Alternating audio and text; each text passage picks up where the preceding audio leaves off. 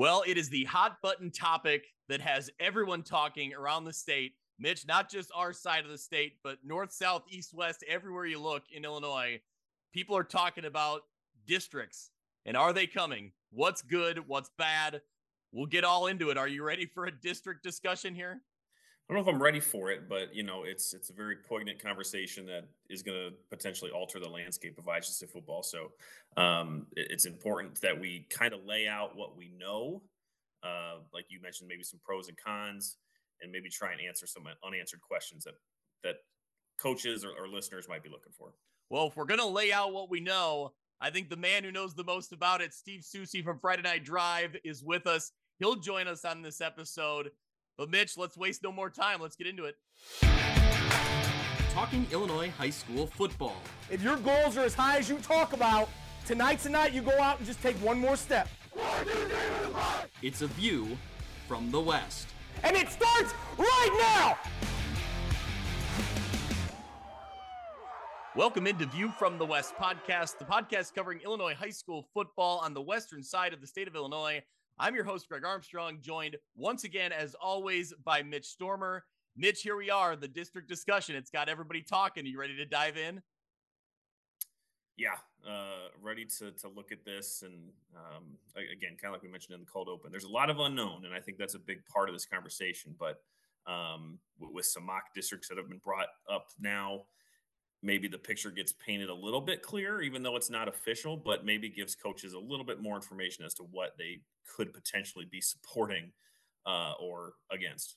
Yeah, well, we're hoping to inform here, and uh, as I said, the man who knows a lot about it, uh, the most maybe that I've that I've seen around the state, Steve Soucie from uh, Shaw Media, Friday Night Drives, the Seuss. Well, thank you for being here. We've you know we've been in touch over the years, but it's great to have you on the pod for the first time. Yeah, appreciate the invitation first of all, and uh, you know definitely one of those situations where there's been a lot brought up and a lot talking about it. It's funny that you mentioned that that uh, you know that I might know the most about this, but there's also a frightening percentage of things that I don't know about this. So you know, really, when it when, when it comes right down to it, you know, I'm I'm kind obviously if you know what I do and what I have done in the past, I'm I'm a little bit of a stickler for information collection. So this process has been really frustrating for me because I have not been able to collect all the information that I would like to uh, to do this endeavor properly. Yeah, well, as as most know who are listening to this, obviously every year, you know, Seuss, you're drawing up the brackets. You're able to predict within about a game or two every team that's going to be in the playoff field, and you get it pretty accurate. Is this drawing up of the districts? You have projected districts, which you just released today on Friday Night Drive. I encourage people to subscribe to Friday Night Drive. First of all, it's great coverage from around the state of Illinois. You get you get over into our area for sure as well. So we love following it. Was covering was trying to project the brackets easier or harder than when you just did this district mock-up. Oh, the, the brackets are much easier than this. Yeah, yeah, it, I suppose considerably easier, especially when you get later in the season when you all you have all the information that you need in front of you, and that's I think that's the biggest difference between that process, especially at the end, and this process, because you don't have all the information that you need in front of you right now. You just don't. Yep. All right. Well, before we jump into all of it, before we dive into the district discussion, we got to thank our friends over at Breedlove Sporting Goods, Western Illinois' premier sporting goods store for uniforms, apparel, equipment, awards, and online team stores. They provide all the same sporting goods services as the big nationwide companies, but with a faster turnaround, and their uniform pricing is a fraction of the cost you're probably used to. They offer name brands such as Adidas, Under Armour, and Nike, and are extremely responsive with any inquiries. With a primary focus on the western side of the state of Illinois, Breedlove Sporting Goods is the fastest way to outfit your team. Check them out on Facebook or at breedlovesports.com, or you can shoot Cal Breedlove an email at calbreedlove at gmail.com for more information. We also encourage you to check out Mathewson's Mini Helmets. They were our sponsor for the Mathewson's Mini Helmets Player of the Week all season long. Mathewson's Mini Helmets offers totally customized mini helmets or decals for your school. You can find them on Facebook or on Twitter. Again, that's Mathewson's Mini Helmets. We want to thank them for their support. All right, so here we are, the district discussion we're going to break it all down. We're going to dive into it the good, the bad, maybe some of the ugly, who it helps, who it hurts, the potential long-term consequences. I think that we also need to like look into you know mitch as you called it uh, last week the butterfly effect. What decisions can be made that we don't even realize the impact they can have? This is such a massive topic. Uh, you know our goal today give the listeners something that can inform and educate as much as possible if you're an athletic director a head coach a fan or a player anyone in between I hope that you can leave this episode knowing what you need to know before the vote is decided here. So let's jump in. It's proposal 18, correct? I want to be officially correct. All right. So, proposal 18, submitted by Muhammad Seymour on behalf of the Apollo Conference, the Big 12 Conference, DuPage Valley Conference, and the Interstate 8 Conference. Now, what I think is interesting, Seuss, I'll, I'll ask you about it. When you look around who proposed it, it really is a good it really is a good draw from around the state. You don't really get much southern Illinois, but it is a pretty good sample of you have Apollo, which is on the eastern side of the state. You have the Bloomington Big 12 is Bloomington Normal, Peoria, Champaign. DuPage is getting into Naperville, Aurora, DeKalb, and then the Interstate 8's kind of sprinkled in the north and central part of the state. So it really is a pretty good cross section of some bigger schools, some smaller schools, right? I mean, I think that's a good start, at least. Yeah, I think that was one of the things that when they were talking about this proposal initially, that I think they thought set it apart kind of from previous attempts at this. There was a little bit larger cross section of teams that we were talking about that kind of unified. Also, when you kind of look at those individual conferences that kind of had something to do with it, they're if I were to make a list of five to six conferences that have kind of had trouble maintaining a stable number, those conferences would be on the list. So you can understand, I, I guess, their their want and their desire for, uh, you know, a little bit more consistency inside of their schedules. Yep, yep, that makes sense. Well, let's read what the official proposal says as, as it is written Football districts to be formed by geography and classification, eight districts in each class with eight schools in each district. Now, a question we'll address soon enough is do we have enough teams to fulfill what that says that we would get? District games would be weeks three through nine of the regular season. The top four schools in each district qualify for the IHSA playoffs. Seeding procedure will be similar to current seeding procedures. Teams from the same district cannot play in the first round. So, Mitch, I guess as you've read that, as you've seen it over the past couple weeks, give me your opening thoughts. I know we've talked about districts in the past when it was first, you know, proposed and approved and then taken back. But now here we are with a different proposal, similar, but a, you know, kind of a fresh take on it. What are your opening thoughts here? Um, without getting into the unknowns, which we'll get into in a minute, um, I, have been, whenever we've talked about districts, I've been very vocally against it. I'm still there. Um, I understand where coaches are coming from and some of the pros that come with it. I totally understand that they're absolutely right on that. I've talked to a handful of coaches um, who have brought up their side of it. They've, the coaches that I talked to, the handful that have all been on the four side of it. I totally understand where they're coming from. They are they're very valid points, but it's the way that this has been brought up it's the way that it stands right now and the unknowns of voting on it without knowing how this would look. I'm an absolute no on this as it sits. Yeah. Steve, what were your thoughts when you saw it? I mean, obviously it's been discussed for a while, but when you saw this one in writing, you know, what were your takeaways? Well, the first thing I think there wasn't a lot of deviation from the original the the procedure that was uh, brought through um, the last time that we tried to do this, there really is not a lot of change from that proposal. The one thing that I think that they definitely improved on was the non-conference games and actually having or the non-district games, excuse me. Yeah, yeah. Um, actually having some factor in how the teams are seated. Uh, I think one of my biggest concerns about, about that previous thing was when we had the two non-district games that in a roundabout way didn't really count for anything. So, and and that was a really big problem that I had with it because, you know, if you don't make the playoffs, you only get nine of these. And then to take two of them and basically place no consequence or value on them, sure, maybe you're playing a rival that's not in your district, and I'm sure it means something. But in the grand scheme of things, I mean, who's to say they don't turn into glorified scrimmages in that scenario? And that was a that was something that gave me a lot of pause. It gave a lot of people a lot of pause. So to their credit, that has improved from the previous proposal to this proposal. There is a value on those two games. It is a way to encourage you to seek out a quality opponent. There would be some benefit not only to playing them, but especially to beating them. Yeah. Um, you know, I will say when I saw this all laid out and, you know, the first go around, which, you know, you pointed out, Seuss was pretty similar to what we have now. The first go around, I'll be honest, Mitch was dead set against it. And I was kind of leaning towards thinking it was a good thing because I had seen some schools from our area that, you know, were good programs that just were really struggling to find a home. And without having a good, solid, you know, conference or teams around them, they just, it really affected their year in and year out, you know, ability to compete. And that was unfortunate. So it felt like they were programs that if they were in a right situation, they would compete. You've seen some of those schools one being like Monmouth Roseville. They have found a conference now in the Three Rivers that really was a good fit. So now I'm kind of going, you know, back the other way thinking, well, now that some of these schools have found homes, eh, there's other ones that have, you know, gone the other way.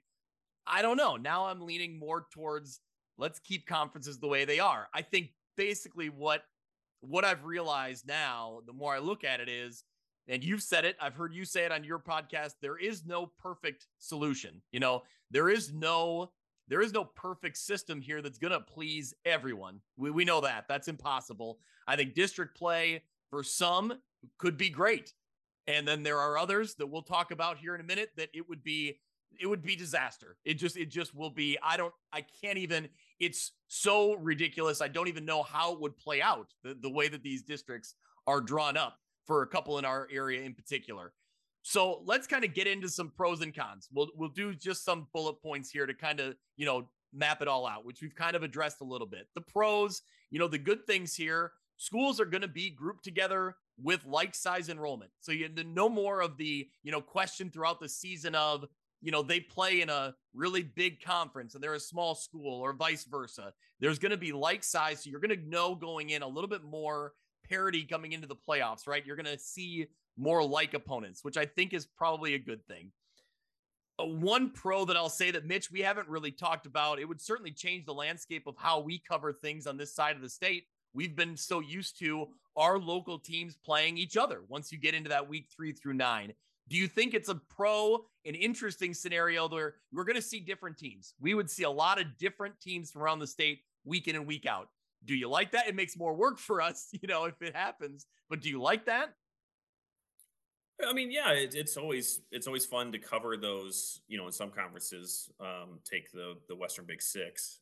You know, their first two games, uh, three games sometimes of the season, where we would see a Sterling versus a Wheaton St. Francis, or we would see uh, whoever. Um, yep. yep. It's, it's blanking off the top of my head at the moment, but yeah, so we always enjoy that. So of course, if if we stretch these out into eight districts, um, of course we'd be covering more teams. That that part doesn't bother me.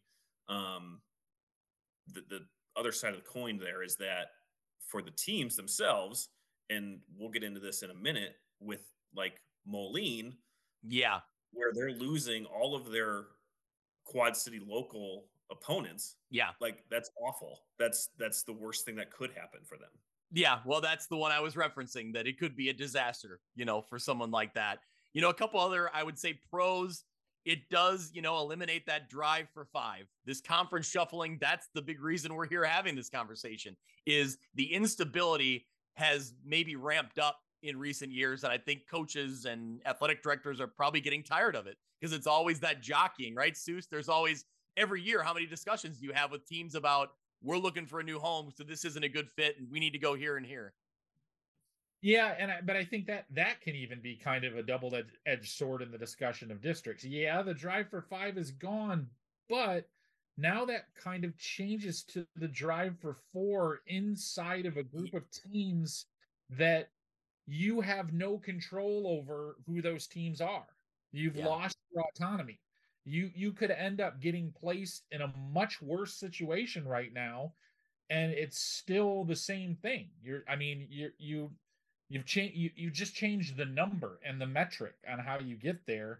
And like I said, whatever whatever you think of the conference system, it still provides flexibility and autonomy to the schools that are involved. It might not be perfect, but if you have if you have a, a reason, whatever reason that is for not playing a school, maybe you've had incidents with them in the past, or maybe there's just something there and you choose not to play them. This system takes away that right. Like and and I don't know if that's necessarily something that a lot of schools in some situations are real comfortable with. Yeah, it's interesting that as this conversation plays out, it was exactly what Mitch and I were texting back and forth when I was putting together a list of pros and cons. As soon as I would send him a pro, he would equally fire back with, on the flip side of what I just said, here's the con to that. And that's exactly what we're getting into in the conversation. So I think the next step that we've kind of talked about these non district games. When you build the schedule the way it is, weeks one and two would be, you know, you're not going to have any closed districts, you know, like we have closed conferences these days. So you would see some non district games that could get interesting. Teams might be willing to go out, you know, stretch their boundaries a little bit and find a fun, unique matchup. Um, because right, you could cross, you could cross over dist or sizes, classes. You could go up as yeah. big as you want. So yeah, yeah, you can do whatever so, you want in that situation, and it does allow for that. But you know, as much as I hope that that does create some of those games, you know, I, I think there and there there will be less of a scramble because there'll be less of this, you know, I have to worry about whether or not that you know how this is going to affect my ability to get to five. So you might be more willing to play a team that say went seven and two and got to the quarters last year if that's a reasonable distance for you to travel and all these other things. But mm-hmm. it it at least opens the door for those kinds of discussions when in the past maybe you know I, I have a lot of conversations with teams looking for games now and i'll tell them hey these are the 14 teams that i have not with a game in week three or whatever and these people will just go down the list and go nope nope nope nope no for whatever reason that they have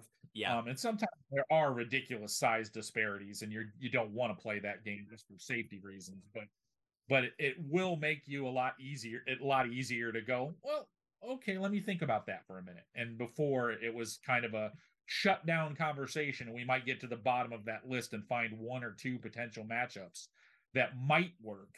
And that's only if the other team is willing. And now now i think that that will open up the lines of conversation and and provide a little bit more buy-in. Yeah for sure. Mitch what do you got?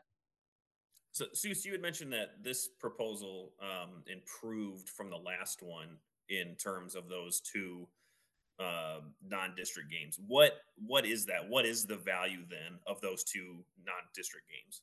Now, the just let's just say, for example, you went six and three in the regular season, uh, and went four and three in district play and qualified. All right. So then you would be seeded into the bracket as a six and three team with the playoff points that you accumulated from your district games and those those non-con games. Before it was going to be a simple bracketing system. First place in District One plays fourth place in District Two. Second place plays that that would be there would be no factoring in for any value at all for those first two games. So they wouldn't have counted in any capacity. Okay. Yeah. I, but, the, I, but the the the first qualifier though is your record in your district in this proposal. Once you get getting into the field, you have to go. You have to go in the first four places. Yeah. Then okay. Then you're establishing. Then then you set your 32 qualifiers with the four from each eight districts. Then you look at everyone's records. 9 and 0, 9 and 0, 8 and 1, 8 and 1. They're stacked just like they are now. All right. Even if that means a second place in some division has a better record than a first place record in another division. They're seated that, that way.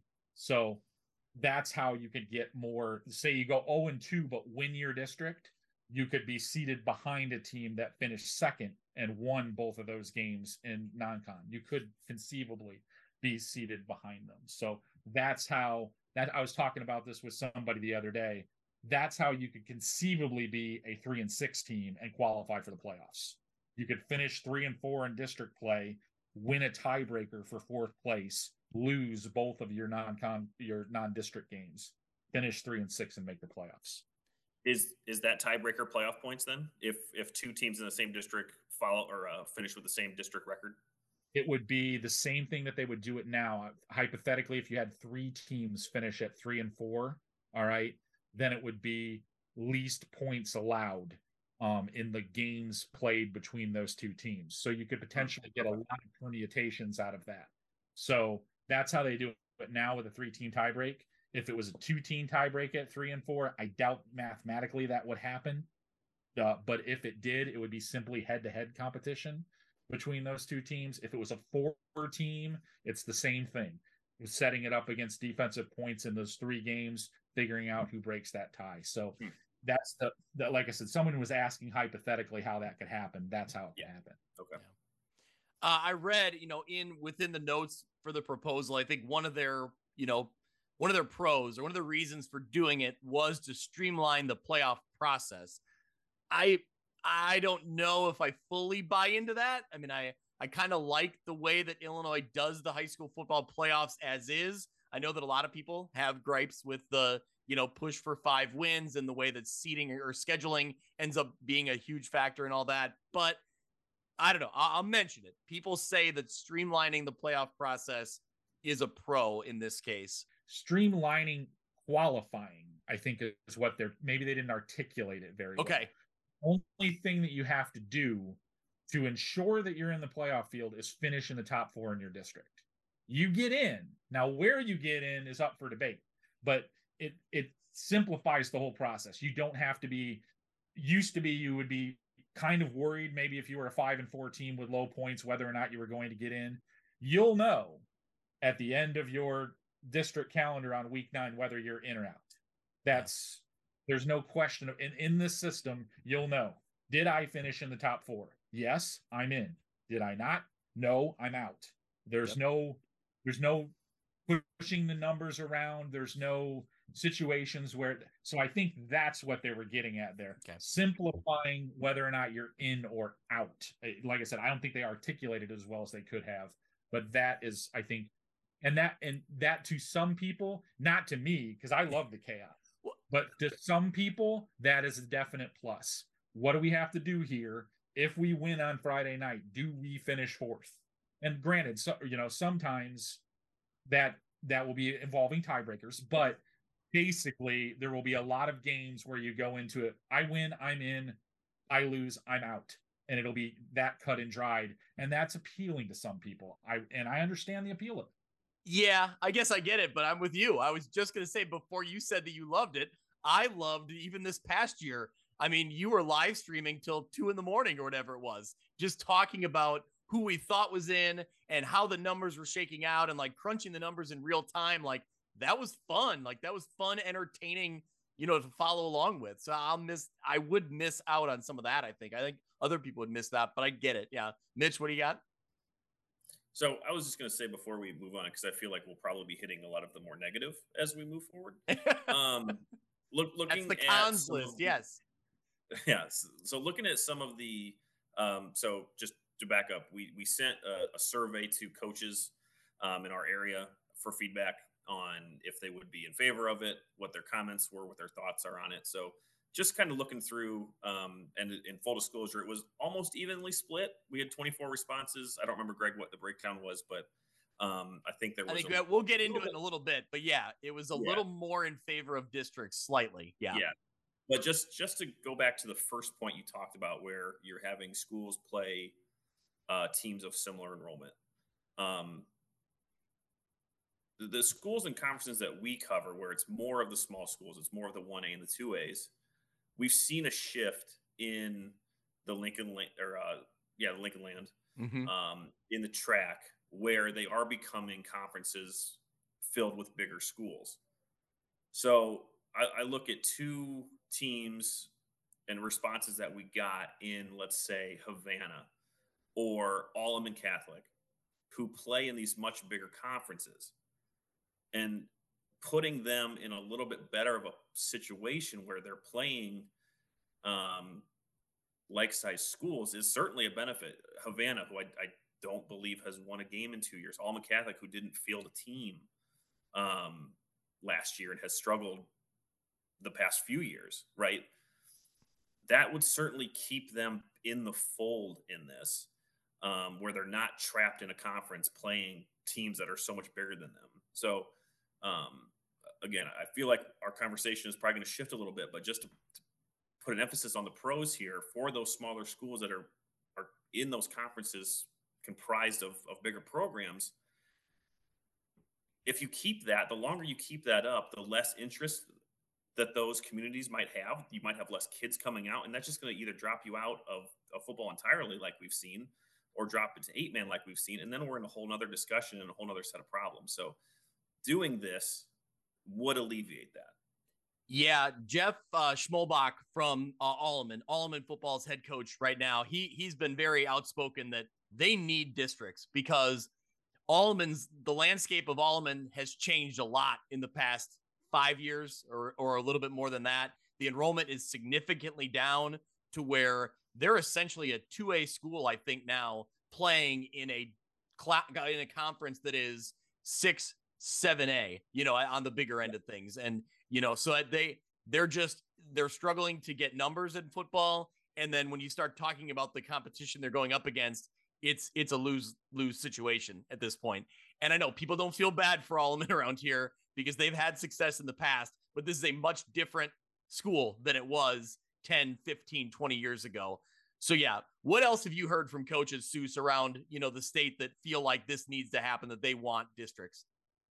Well, I think there's a lot of schools that have, I guess, frustration with their inability to schedule games, um, primarily from the, the programs that are pretty successful. Because we get into this at all levels, small, big, whatever. We get into this little dance. I mean, it, it's the chase for five, but it's also my conference is already tough enough. Why would I go out in the non-conference schedule and and you know schedule two road graders that are just going to come in and, and even if I split there, I'm still kind of behind the eight ball. So it's it's becomes this little dance, especially with some of our more the stronger conferences over by where I'm at. For example, you know, like the Southwest Suburban, where it feels like every week when you're in conference play, you've got a dynamite program coming at you. Um, you know, the non-conference schedule needs almost needs to be somewhat manageable. You can't really do that much for you. And then, I mean, it like just like you said about Alleman, nobody's going to shed any tears for them. But Chicago Catholic League teams, for example, are already running through a buzz saw during their the seven weeks that they play in league. Almost every team in there is going to end up seeing four, five, six playoff caliber teams just in their conference schedule and finding anybody willing to play them in the non-conference schedule is extraordinarily different. So, but if so, if you take the if you kind of take the shackles of the chasing for five, non-conference games should get should get a lot easier to schedule in this scenario than they are now. Should. Yep. Yep.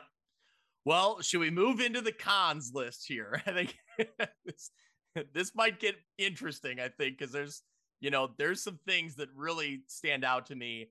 The top one that's been the big conversation is travel is, you know, not so much when you, okay, I, I should backtrack. The travel issue is interesting because the IHSA has been outspoken in saying they don't want to go 1 through 32 in the playoff system because of travel. And now this proposal, and I get it, this proposal has been put on by coaches. So the IHSA is just going on the recommendation of the coaches and, and programs, you know, in their membership pool. But if you're wanting to avoid travel, this, when you start looking at 7A and 8A, there are some districts that literally stretch the entire state. Yeah, and it's a big problem in regards to how you draw these things because a lot of people start to think about districts and they say, "Oh, well, we're just going to group together with, you know, you know, similar sized schools that are relatively close to us. That that's the way that this should work, right?" Yeah. You have to consider the fact that this policy is pretty rigid the way it's written. We need 18 districts. There's no flexibility there. we may end up not being uh, able to have 18 districts. We'll get to that later, but right now that's what that's the way it's written. So they have to draw them into 18 districts. And sometimes you've got one or two schools that are in your the same classification for you that are 150 miles away from every other school in the state. They need to go somewhere. They have to go to somebody. So when you're looking at your map and saying, "Oh, these are the seven schools that are the closest to me," not the way it's going to work. It might work that way in a few isolated situations, but you have to consider this is for everybody. It's not just for you. So those schools have to have a home too. And what it's doing is it's taking these fairly small conference circles in most situations and turning them into big giant circles to go out and grab a total of eight teams. And the circles get bigger the smaller the classifications get. Yeah, well, we certainly see it firsthand. Maybe the the most, you know, the team that would be impacted the most is potentially Moline. I mean, when you start looking at where they would be going week in and week out, Mitch, did you kind of look through and see what their potential district was? Yeah, so in Seuss's mock, um, th- this would be, and again, I, I hate to put labels on it because it's unofficial, but uh, so I won't. It, the district that Moline fell in was uh, Quincy, a familiar opponent, but not a close draw. Uh, Normal Community, Pekin, Granite City, Collinsworth, uh, Collinsville. West, and Collinsville. I'm sorry, um, Belleville West, and Alton. So Yeah. uh, um, yeah, that, and I, I, I think Coach Morrissey was was pretty vocal in his response uh, to our survey that it would be a killer for them to be in a situation like that, both financially, travel, all of that. Well, and I thought, and he mentioned, I think is interesting financially, it would impact them significantly. Obviously, the travel is so increased, so that's the finances there. But when you start talking about if you're losing games against, you know, these traditional, um, you know, traditional Western Big Six rivals, potentially if Galesburg's out and Quincy would still be in, but you, I guess you'd be having to fulfill your two non-conference, non-district, sorry, non-district games with Rock Island UT. That would almost be guaranteed where you'd have to go there. So you'd be able to keep them, but throughout the season, th- th- these are not teams that are nearby. They're not going to travel well. Your gates are going to be lowered, you'd think, at you know, home game wise throughout the season. Have you heard that from other teams, Seuss, around the state that that when they get put in these districts and they're spread out across the state, they're losing money? Now, I've heard two things that are, are the, of the primary concerns of one of, of these outlier situations. One of them, obviously, is with with Moline. Uh, one is that is that you know it's going to hurt our home gates. It's going to be an expensive road trip that maybe we might have to make one of those trips a year in the current situation.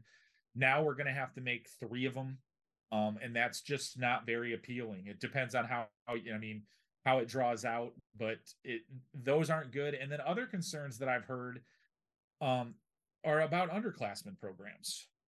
Uh, Yes. You know, JV levels. Uh, you know, the programs. Some might have freshman levels. Some might, and a lot of teams have told me we don't have any guidance on this, so we're gonna go. We're gonna basically go back to what we were doing before. We're gonna play inside of our conferences for these underclassmen games. And I'm like, well, then what are we doing this for? Like, if we're just going to revert back to the system that we just gave up for the underclassmen route, but it's not, it's not okay to use it for the varsity level, though. We got to do it this way for that. So it just seems like complete chaos in that sense. But there, and, and I think it's more prevalent in some of the middle classifications where there's a disparity between the programs that some of these schools offer that end up in the same district. Some have JV teams, some don't. So then it's going to become this cobbling of of, of a schedule where that becomes even worse than anything we've had to deal with at the varsity level of trying to find, you know, teams with openings and dancing around and trying to find games. I know that happens sometimes with the larger programs, some that have freshmen and some that don't. You're playing a hodgepodge to begin with, but now you're like you're taking away the stability and making the hodgepodge even larger, at least in that level. And no, nothing in the proposal addresses those concerns. Like, what are we about that? Yeah, that was um, Nick Welch from United Township. That was immediately one of the There things was- he po- pointed out. There, there was a lot that had that point in our survey. Yep. Yep. So officials too. Like a lot of these areas have officials that are kind of moored in an area. I mean, are they going to be willing to make these, you know, two hour trips for games to fulfill, you know, the obligations that these schools need? Are, are is that that infrastructure as shaky as to be with? I don't think we want to put more instability into that equation. Yeah, absolutely. That's a great point as well. So, you know, some of the other drawbacks, the cons that we would, you know, we mentioned uh, teams are going to lose control of their schedule. The IHSA would be responsible for scheduling districts year in and year out. Have we heard, Seuss, would it be on a two year interval? Do we know that? I know other states have done it that way. I think this is what I, I believe would happen. I believe, and this is all speculation because I am not, I, I mean, if this yeah. policy was implemented, we we would be in a one year pocket because it would be the last year of the two year enrollment period. Okay. Right. And then it would go into place for a two year pocket after that because we would get new enrollment numbers. There were there's going to be some situations, and I've already been informed of a few of them. Um, possible co-ops that are dropping. Uh, I've heard of one program today that I didn't know about um, that uh, apparently is going to go to eight man football. I knew about one of those already, but I found out another one. There's just variables right now that would change it, I think, in some ways. Um, but as far as existing multipliers, success formula, playing up, all of those things that are currently in place and were in place for 2023 would be in place for 2024 and then everything would get recalculated in 25 and 26 so you would have new you have potentially new classifications because of multiplier number changes, enrollment changes, all this other stuff. So the numbers that like I use to calculate this projection would most likely be good for 24 with some slight adjustments, but then then you throw throw everything back in the hopper for the 25 26 seasons. That's what I believe. Yeah, well, and I guess that would make sense based on the way the IHSA has gone every in those two year intervals to begin with. That would make sense to kind of feed this into that system that is already in place. So, you know, couple of things we've talked about. You're going to lose those potential built in rivalries that these conferences have created. You know, nearby schools that are a little bit bigger, a little bit smaller than each other.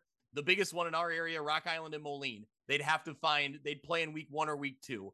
But I know looking around our area, I you got to imagine, Mitch, that there's other teams that won't be able to fulfill that rivalry game inside of their one or two non-district games. That there's going to be games, local games that are missed out on, whether they were the biggest rivalry in the state or just kind of a nearby, you know, clash between two schools that play each other a lot. That we're going to bring a big gate, was going to bring a big draw.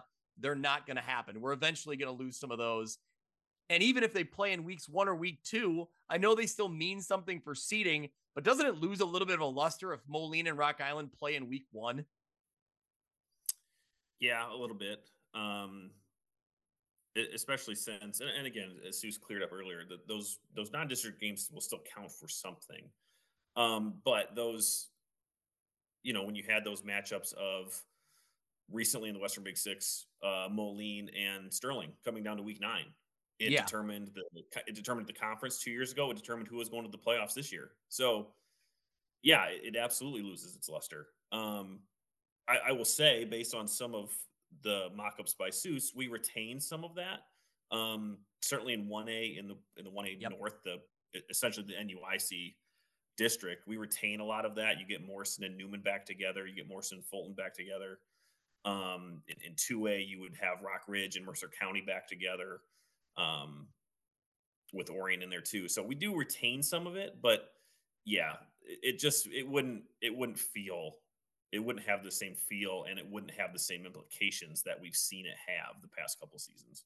Yeah. Remind me before we go that there's a fun little wrinkle to that 1A, 2A situation that I'd like to when we're done. So, all right. Oh, a wrinkle even, in. It's not even in the story. This is a whole oh. new that I, uh, that I, that's a I, tease. I just want to throw it out there for you before we're done. Just remind me to do that. Love it. All right, we'll get back to that. So we talked about the playoffs being streamlined, but Seuss, do you see potential issues where some of these districts are going to be drawn up and there's just going to be imbalances, you know, with clustered areas of good teams. And then the district right next to them is a cluster of teams that are lacking that success. And I know that can happen in the current conference setup, but for the most part, schools were choosing which conferences they were going to be in. And I felt like it would all kind of equal out. We knew some conferences were better than others, but in the grand scheme of things, I think this, the way this system is built, you could really see some imbalance. And I think that leads to maybe not the best playoff field, correct? Yeah, I think there's some of that. I think there's it's it's kind of a it's a hard thing to describe, but I will say one thing that when you're looking through this, uh, a lot of the schools that you find typically on the bubble um, between classifications, particularly in the middle, like four, five, and six, if you're looking at it, you're going, hmm, I'm used to that team being a five. Why are they in the six? What I'm used to this team being a four. Why are they a five? Well, that's because of the the construction of saying, hey, 64, that's it. 64 here, 64 here, 64 here. Because uh, over time, like if you look at this, like at the end of the season, and I do this every year just as an exercise, not even because of these district things. Um, if you counted from the top of from the top of the enrollment sheet, the, the smallest school, and started working down, most years you have to get to about 80 on the sheet before you find the 1A, 2A break line. All right. Okay. Yep. Think about that in that construct. Yeah. Just putting 64 in 1A before. So now that's going to change. It's going to push, it's going to push around the teams that are likely getting in. All right. That number is not quite as high as 80 for the next classification, but it's still fairly high. It's like 72. All right. Okay. Then we as we go down, that number slowly gets smaller and smaller and smaller. All right. So that's why you're seeing this, is because those schools that are on the bubble in the current system between two and three, they have to get pushed down because of that of that fact right there. So that's what you're seeing is you're seeing teams get bumped down in almost every situation, all the way up to about seven. It tapers off at eight. All right, because eight's pretty locked in. I mean, typically I can look at the last teams on the sheet and say these out of the the playoff field's going to come out of these 48 teams and almost be right every single every single time. That's just because that's where the stronger programs lie. And they also it's one of the one of the negatives of the current system. The 8As tend to feast on the 7As and the 6As in non-conference. Overall, it doesn't happen all the time. There are some struggling 8A programs too, but for the most part, when you have a non-conference game between two middle of the pack eight and six A teams, the eight A team almost always wins. And that's it, it becomes this. I told someone before, a lot of what I do is big math. It's not complicated math, it's big math. There's a difference. yeah. So that it's funny you mentioned that because I immediately noticed that when I saw Geneseo and Sterling were paired together in 5A, correct? Yes. Yep. Yeah. And they're and traditionally Geneseo's been four, and Sterling plays up at five. So I, that was one that I immediately noticed. So when you getting back to this playoff system, what worries me is we used to see it in, in Iowa um, when I was covering, you know, in the Quad Cities, covering the Iowa side of the river, that there's potential for a district, a team to qualify for the playoffs because they finished fourth in their district. And like you said, they could finish at three and six, correct? Yes, it is possible. So if that happens, there's a chance that they get in, that team gets in at three and six, while other districts have a four and five team that gets left out, potentially, right? Yes. There's also there there also could potentially be a scenario where a five and four team got left out and a three and six team got in. Because you could potentially go three and four in district play and finish fifth and lose both of the and win both of your non-conference games. So you could finish 5 and 4, 3 and 4 in district play and finish behind 7 and oh six and 1, 5 yeah. and 2, 3. So you could finish 5th, miss the playoffs, have a 5 and 4 record, not get in. That Seuss, could happen. Seuss, you officially gave Mitch a headache. He needs Tylenol here. You're killing him. It. I hate it. Yeah. Yeah, and that's and that I mean, but that's a possibility. It's bad. Yeah, that would be bad. And I think I mean, I mean, go go back to that 1A North. You've got I think I counted 24 state championships in that mock district, okay? Yep. One of those teams, possibly two of those teams are going to be left out every single year with this model. Correct. And you're you're going to tell me that let, us just pick on Oh, go to the go to the go to the Pick a- Chicago district ne- right next to it. Right. Pick pick on Forreston and say they finish fifth in the district. You tell me that Forreston's not better than 85% of 1A? Like, I, I hate it. I hate it. I Yeah. the, the, my, my thing with it when I look at that just in general, like when we're talking about that one A situation, is I'll I'll take it a step further. Um, you take the sixth place. I'll take the sixth place finisher in District One against the runner up in District Two every time. And not only will I take them, I'd take them to win in a running clock. In which one is that again? One A. I'm looking at one A. Yeah. One. I'll take the sixth place finisher on any given year. All right. And I'll put him up against, just for safety's sake, the third place finisher in District Two. And I'll take them to win by a run. Every Yeah. single Yeah. every Yeah, because let's let's put this in person. Let's you know say the names on the list here. You have Forreston, Fulton, Lena Winslow, Morrison, Newman. One of those teams is not making the playoffs. Yeah. in this current setup, and that's ridiculous because all those Yeah. teams are going to be very good football teams. Right. Yeah. That. Yeah. That's where I feel like that's one of the other huge drawbacks here is I think the current setup for the playoffs works pretty well. You're getting year in and year out, and you would know Seuss as good as anybody. You're getting the is it what 256? yes. You're getting the best 256 teams. Usually, there might be some argument once in a while that a three and six from a really good conference didn't make it in. But right, you'd agree that the most part, it's getting it right every year. You know, I think for the most part, I think there are times when I look at it and I say, well, boy, that conference was a lot deeper than it usually is. These guys in an average year, you know, probably get to six and three or something, but this caught some bad breaks. They finished three and six. They're they're probably better than half, if not all, of the five and four qualifiers. It happens. It does definitely happen, but it doesn't happen that much. Um, Yeah. I think, especially now with less teams and if you've played a strong schedule, we had six, four, and five teams get into the playoffs this year with strong schedules. Um, and I think that trend's only going to increase if we stay in the current system as we lose a couple more teams each year to to, to eight man, you know, consolidation, whatever. Um, you know, I, I think that's only going to increase. So the the number of times where I feel like some the current system has egregiously kept a really good football team out by its process, that list is really short. Yeah, and I just I worry that you know just when you lay out, especially in Class One A, we just mapped it out. I I worry that we're we're moving away from that. We're going we're taking a step back in that area. Talk about the big issue here with all of this, you know, district talk is that it's all based around 512 teams. And as it currently sits, we don't have that. We're not we're not getting to 512 based on who was in the who was playoff eligible from a year ago. So describe a little bit about how you got to the 512 and that involves some Chicago Public League teams that for whatever reason they choose not to be involved in the IHSA playoff system. Kind of give us a little bit of, you know, insight into that. Well, I mean, when it comes right down to it, at the end of last year, we finished with 497 um, playoff eligible teams. Um, so basically, what we we had that okay. Um, we had two teams in Southern Illinois, Vienna, and uh, I'm drawing a blank, Sparta, that uh, Yep.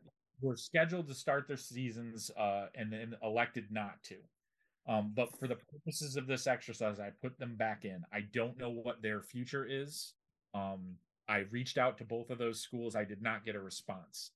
Um, another school that I reached out to is obviously one in your area. Alleman confirmed that if they if the district situation was voted in, that they would be re- planning on returning to varsity football. And then a, an eight man program. A, a, school has indicated that they're definitely going to eight man in West Carroll. So with them going there, after you do all that math, that puts you at 500 teams. I put Sparta and Vienna back into the field just for convenience sake. That might be wrong, but that's one of these variables that I just don't know yet. So 500 is not 512, obviously.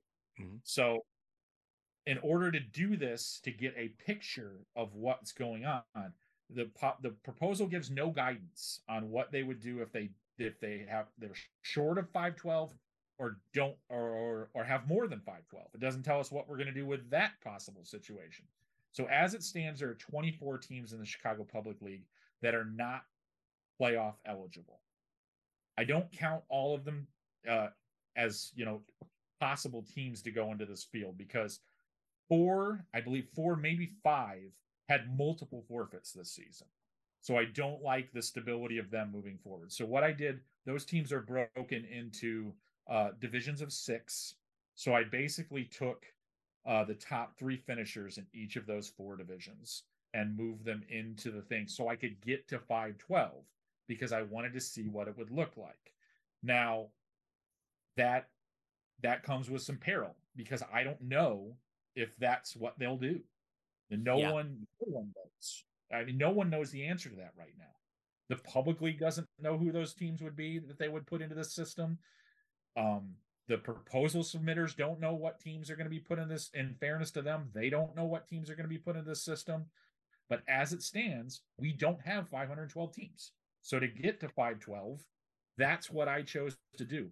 I could be completely dead wrong on which 12 teams maybe they don't take them at all maybe there's maybe there's an alternate to it. Then how do we decide which class gets 62 teams and which class gets 60 teams? Or how does that get decided?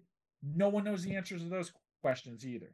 So like i said in that story today this i had to take some liberties. And that this was the liberty that i chose to take to give us kind of a snapshot of what this could look like. And what you have to understand is the teams I choose are very important because if I choose a team with a 2A enrollment over a team with a 4A enrollment, it changes the landscape of those. Cl- if I switch those around, it changes the landscape in four, three, and two because you have to take a team in four, replace whoever you're replacing, and move them down. To, you know, move that that team down into three. It changes all the maps unless there's a straight swap of the team you just took out of three and replaced in, in there. So you, you may have to change every one of the district maps depending on who you bring in to replace. And then it happens again in 2A for that vacancy. So if I guessed wrong and the team that is in the field is a 5A and it's all the lines change, all the teams change, potentially all the regions change. So it's so, so delicate.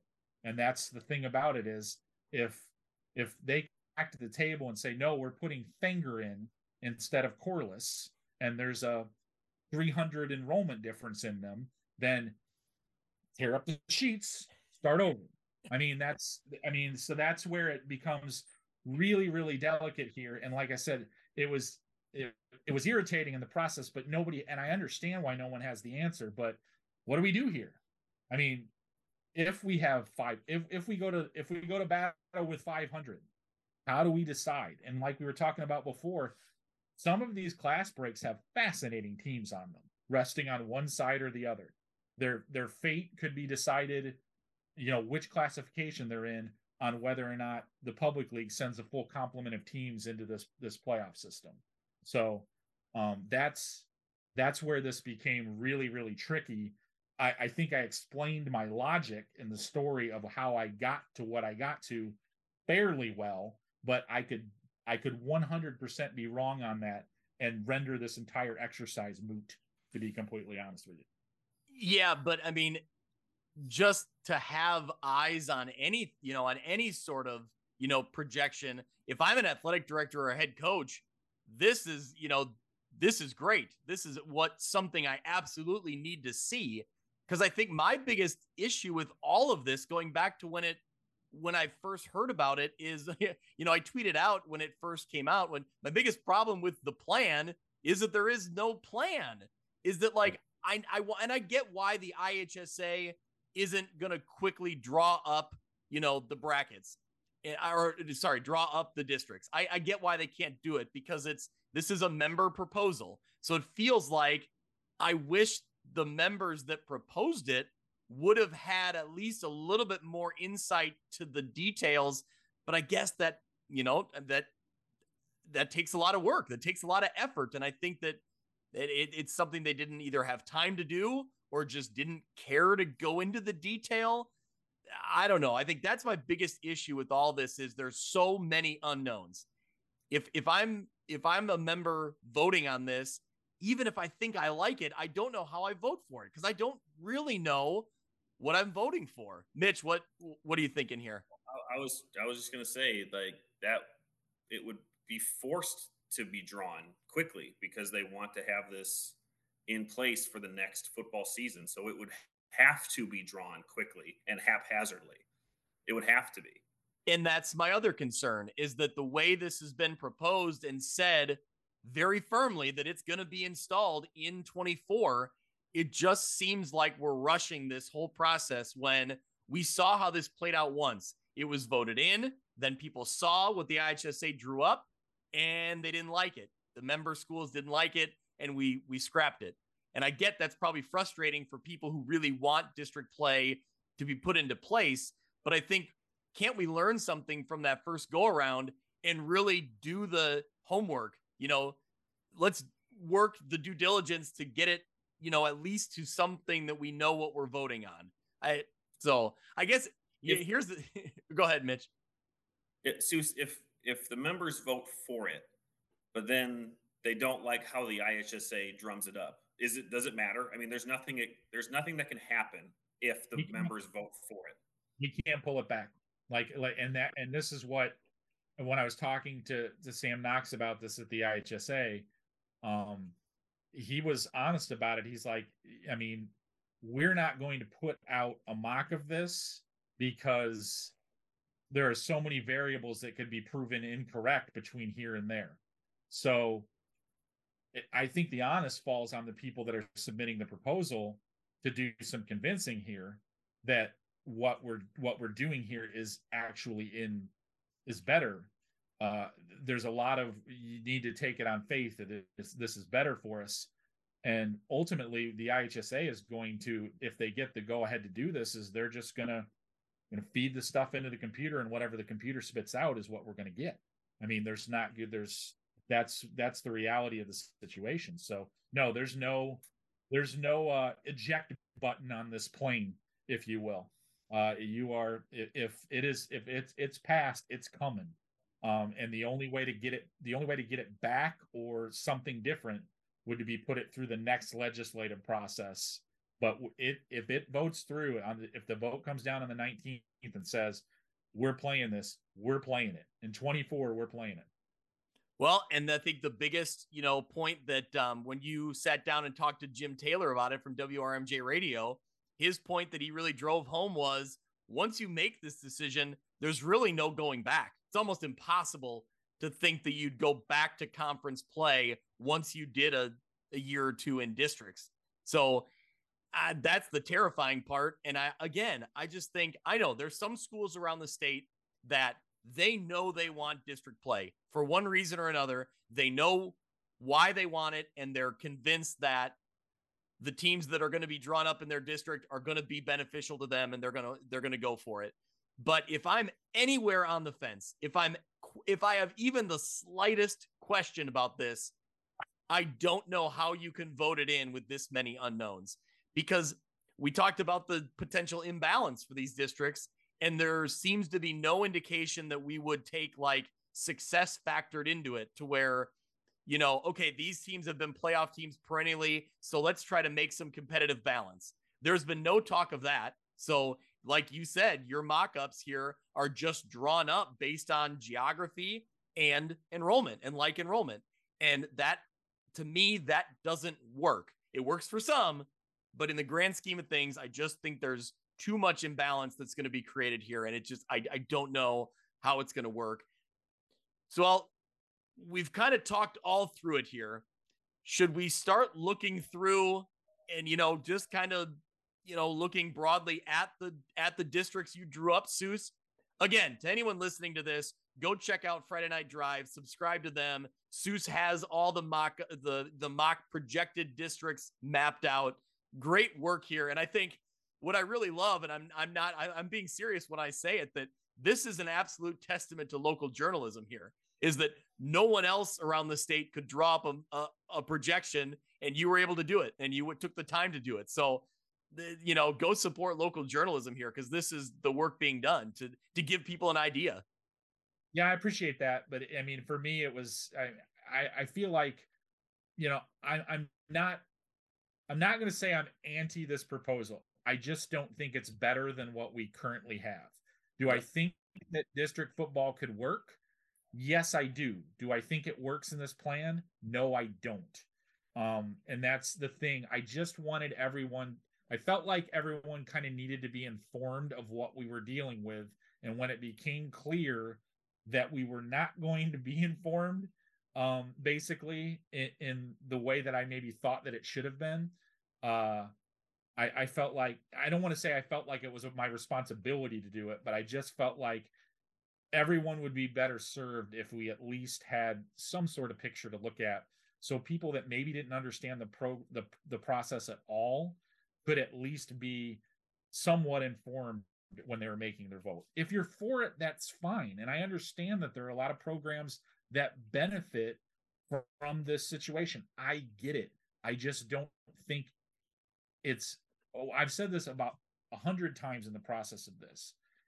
Are we fixing problems or are we shifting problems? That's that's what I think it is. I think we're yes, we're fixing some problems in this situation for some programs but I think we're shifting the onus of those problems to different programs in the state. And I, I, I just, if that's the case, then I mean, are are we really making it better for everybody, or just better for some? Um, you know, that's where I really kind of come down on the issue. Yeah, Mitch. Anything else before we kind of you know look at these projections here? Um, I apologize if we if we talk about this because I know that this is also another proposal. But if if the multiplier stays, how does that get factored in? I mean, would would you see? And I know we talked about this a little bit before about teams that are maybe bordering classes, but it, if that success factor is still applied, do you would would you see teams switching districts every every two years or whatever the refresh is? Um, basically to i mean there was discussion of a change to the way that the multiplier was going to be calculated. That didn't make the ballot. So okay. everything everything that is applied now um basically remains the same. Like all the multipliers are the same. The formula for how we calculate multipliers going forward stays the same. Um the success formula stays the same. So for example, people were asking a lot in the state finals, you know, do we do we get the, you know, since Nazareth has won back to backs and Mount Carmel has won back to backs, do they get moved up a class by success formula? No, they don't because it's not in the two year window. So it resets after each two year window. So now that number starts over again. And that's, I understand how that's confusing to some people, but basically all the things that are in place to sort the teams by enrollment currently stay in place in this system. Nothing changes in regards to how multipliers are calculated. The only way that any of that could change would be as if someone suggested a bylaw change to how the multiplier is calculated and it goes through the legislative process, it passes, and then we go from there. So, all that stuff for how we get the teams where we get them is going to be exactly the same. All right. Well, let's start in the big schools here. Class 8A, and, you know, to a certain extent, also class 7A here is a little bit more in our area with Moline and Quincy. But man, I mean, I, it's it's pretty obvious when you look at that 8A district setup, you have all the collection of teams from Chicago and Chicagoland area, followed by Edwardsville, Belleville East, and there's one other school down there. Who else? O'Fallon. Yeah, that's right. So I mean, that's the glaring thing right there. Um, what else stood out to you when you went through 8A here? I mean, uh, as far as schools are grouped pretty nearby, what's the competitive balance look like? It's not like if you were going to make me say, okay, which class do you think is most livable in this section? What could you live with the, the easiest? It might be this one. Now, yeah. there's obviously that glaring problem in District 8. Um, and I know that that with, you know, it's not fair to Minooka, Joliet West, Joliet Central, Plainfield. It is absolutely not fair to them to basically be telling them for all of time you're going to be a district you're going to be district partners with these because I mean if this is your map this is your map. Now I might be slightly off on that. They might end up taking one other team, but I think I'm I think I'm on point. I think that's the way it would probably be done. Um, and even if I'm not right and it is another team, um, that's still going to be a god awful commute for whoever that is. Yeah, it's yeah. just unbelievable. Go back to that discussion before. You can't leave those teams out on islands. You just can't do it. I saw somebody mock the the top 64 enrollment teams in football, and they took those teams out because they're like, well, it won't work that way. Well, what are we kicking them out of the IHSA? I mean, what are we doing? I mean, yeah. they, they need to have a home, just like all of the other 59 teams in this in this classification. So that's the only way you can make it work. I mean, I suppose you could change up the teams and you could justify it in some way, but those by geography are the closest five teams to link with those three. It's it's and that's where that's where for all the arguments that you have about the conference system, that that's where the conference system really works. Like the Southwestern Conference works for those teams. There I mean, there might be some teams that struggle more than the other one, but from a logistics standpoint, it works so much better than this does because all it does with those Southwestern teams, you break them apart and they're all geographical outliers to everybody else. They all become these these little rogue teams that you have to link into the other ones and cause road trips or, you know, massive trips for them coming back up this way. So yeah, that's but, but other than that, it's the one it's the one classification that I think you can look at it and say, okay, I see I see how this could play out and be okay. I mean, I, I highlighted the playoff teams from this year. That's not a great indicator, I guess, long term of how th- I have I have a better indicator, but I won't go into that right now. It describes, but I, I do I have a three year win metric, and I have actually have it colored so I show where it's like green and red, which means these are the teams that are historically good. These are the teams. This this color pattern is not that bad. Like there's balance here. Like okay. other ones, yeah. yeah. And that's the thing. I yeah. I get back to there needs to be some factor, I think, for competitive balance. I think they have to take a look at that. And I'm I'm worried that if this gets passed in this kind of rush setup, that they won't have time to get into that. And it's not drawn in right now. So it would have to be almost like, would they have to vote on a change to it? Or I don't know, like down the road, if they wanted to get to competitive balance model, how they would do that, how it would draft. It wouldn't help the travel any, but or it yeah. shouldn't. It would it probably wouldn't help all the travel. But um yeah. I don't know. I just think there has to be something factored in there, like you mentioned, kind of like long term who's been playoff teams and whatever. Looking at 7A, you know, very similar issues. You with a few more schools tossed in. Pekin and Normal Community in the middle of the state, Moline and Quincy on the western side of the state, and then way down south, Alton, Granite City, Belleville West. Um, who else is in the Collinsville lumped in there? Um, again, we talked about it earlier. The you know one of the biggest teams impacted here is Quincy and Moline from our area, two two programs that would be drastically, you know, affected here. Mitch, yeah. this is probably oh, go ahead. No, it, it's like I said, it but once again we get back to that discussion of hey, these teams have to go somewhere. Yeah. And I mean, you're I'm not gonna have, for example, an alternative was like, okay, well, maybe you bring Bradley into that district instead of Moline. Well, then Moline's still got to come all the way back to Chicagoland to get whatever district they're in. So yeah. either way, they're kind of out there on the Moline Island, at least when you're talking about 7A as a standalone. And that's what you have to get your head wrapped around. Yeah, some of these schools are not on an island, but their their their neighbors are 6As and 8As, and it doesn't work in the system. That's the, the the lack of flexibility in it is what's going to crush it. Yeah. Yeah, Mitch, I'm sure this is probably part of the reason, you know, on the bigger end of things, why you hate this district proposal is that it it really eliminates the rivalries that we follow week week in and week out in the Western Big Six, and it just it creates these schedules that I don't know. No offense, it, it doesn't do anything for me to see Alton, Belleville, Belleville West, Collinsville, Granite City coming to Moline every year. It doesn't do it. Doesn't matter to me and it's a four hour trip. Well, yeah, like yeah, it's it just doesn't make any sense. yeah. yeah. And, and then again, it's, it's to Coach Morrissey's point that it's just going to kill them financially, whether they host that game.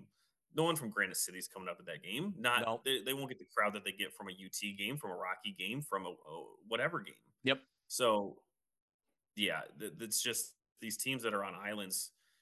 It it it sucks for them and it also sucks for the teams that have to be pulled in with them. Yeah. So yeah this is again situations like this i, I feel like the um the negatives of situations like this outweigh the positives of some of the other things that we've talked about some of the pros here.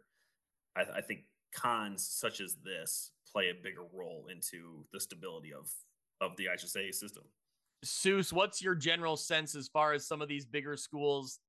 Do they want it? Do they not want it? I mean, I look at, I guess, one of the questions that one, but prompted me to ask the question based on like Chicago Catholic League schools. You got, you know, St. Rita, Brother Rice, you know, being separated, and you look around the list, and they're kind of all spread out. Obviously, does that? What do they think about it? I, I don't think in general they're in favor of it at all. Um, I and I get the general sense that it this doesn't apply for everyone, but I think the lar- a large chunk of Chicagoland is not for this policy.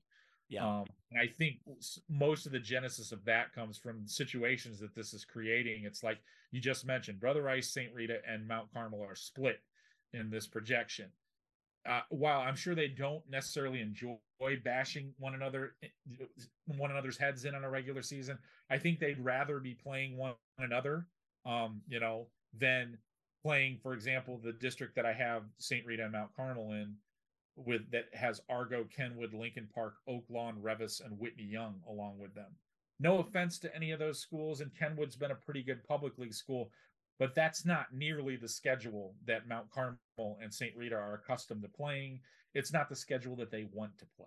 And it's just not, it's not bringing in those, you know, those traditional year in and year out rivalry type games or those those marquee matchups, right? That's what the Chicago Catholic League produces. You're going to miss out on some of those inevitably. Mitch, what do you got?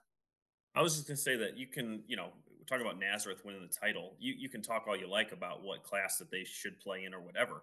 I don't think they win that title regardless if they don't play the schedule that they played, playing the opponents that they did.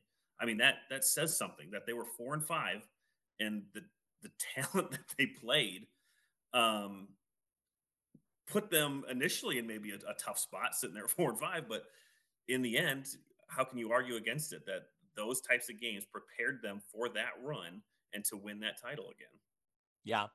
Moving a, you know, moving along to 6A, um, I actually I, I thought the 6A um, district that was drawn up with our local schools wasn't quite as bad as maybe what I thought it might be. Um, yeah. You have it's District 7, according to your mock ups here, Seuss. Dunlap out of the Peoria area with United Township, Galesburg, Normal West, Peoria High, Richwoods, Rock Island, and Washington. So pretty much a, you know, Peoria Quad Cities kind of conference with the, you know, um, Normal West thrown in there. That isn't yeah, this is one of my this is one of the maps though that like while you're saying it doesn't look that bad for you, it, it drives, yeah it drives me bananas because it has something that I don't ever believe that the IHSA would actually do, but I can't find a solution for it. Look at Bloomington and Normal West. Oh, you're right. Wow. Yeah, that's crazy. Tell, tell me how to do it differently. You have to have eight in each one. What do I do? Yeah, wow. I yeah, if you're listening to this podcast, yeah, go look at that 6A map. And yeah, you're right. You're absolutely kind of stuck there What's the based on the teams in 6A. Where do you go? Yeah, what do you do? what's the solution i mean that's what it, i mean i i can i can find one in my head it's kind of weird but i mean but it involves like potentially moving east moline and you know and push them over to one um but then i got to move other teams around and you know it, it's it doesn't logistically work it's very and this is where i get in the whole rigid eight number. That's because like I don't genuinely believe they would split normal West and Bloomington, but I also can't come up with a solution that, that doesn't have them doing that. Yeah. Can't come up. I've tried. I've looked at it for Well, an hour just staring at it. Yeah, and just looking at especially that seven and eight that you have there. I mean, East St. Louis is kind of the outlier where you have to go so Right. far to the west, where you're having teams in other districts just so much closer. I mean, I I suppose in theory you could end up doing some sort of weird east west line, but um but that's I mean, I I mean, I guess I can see one right now, but I I'm trying to figure out how no, I I did now I, I'm lying to myself. I can't. I'm like I'm looking at it and it's just you know, you got that three clump around Springfield, you got East St. Louis down there that has to be dragged in. Centennial and Danville have to go somewhere. I mean, it's I mean, Wow. I, yeah. it's a it's a wacky little thing. I mean, that that you you can't do it without driving over someone and not making it doesn't make sense. So that's that's where you get into this whole when we had that discussion earlier about you think to yourself, oh, these are the eight teams that are closest to me. Well, okay, but they're not the eight teams closest to someone else. So that's it it, it just kind of becomes this chain reaction when you're trying to put together maps. But yeah, I agree with you. From your perspective, it looks reasonable. But then when you take into that that other little element there, eh, maybe it doesn't. But I what do just do? I had not even noticed. Yeah, that normal west I hadn't even seen that until you called out the map. So Yeah, every time I look at six eight, I, I I have I, I blanch. I'm just like, oh, well, I Yeah. don't like the way that looks. But I have not. I've yet to come up with a solution. so looking at uh 5A, so 5A was what stood out to me when I read through it initially because Geneseo's sitting there at 5A. You explained earlier how they end up in 5A, which makes total sense. They are paired up with Sterling, which I think they got to love. Those two have been rivals for years. They've stayed together conference wise over the years. They both moved to the Western Big Six at the same time.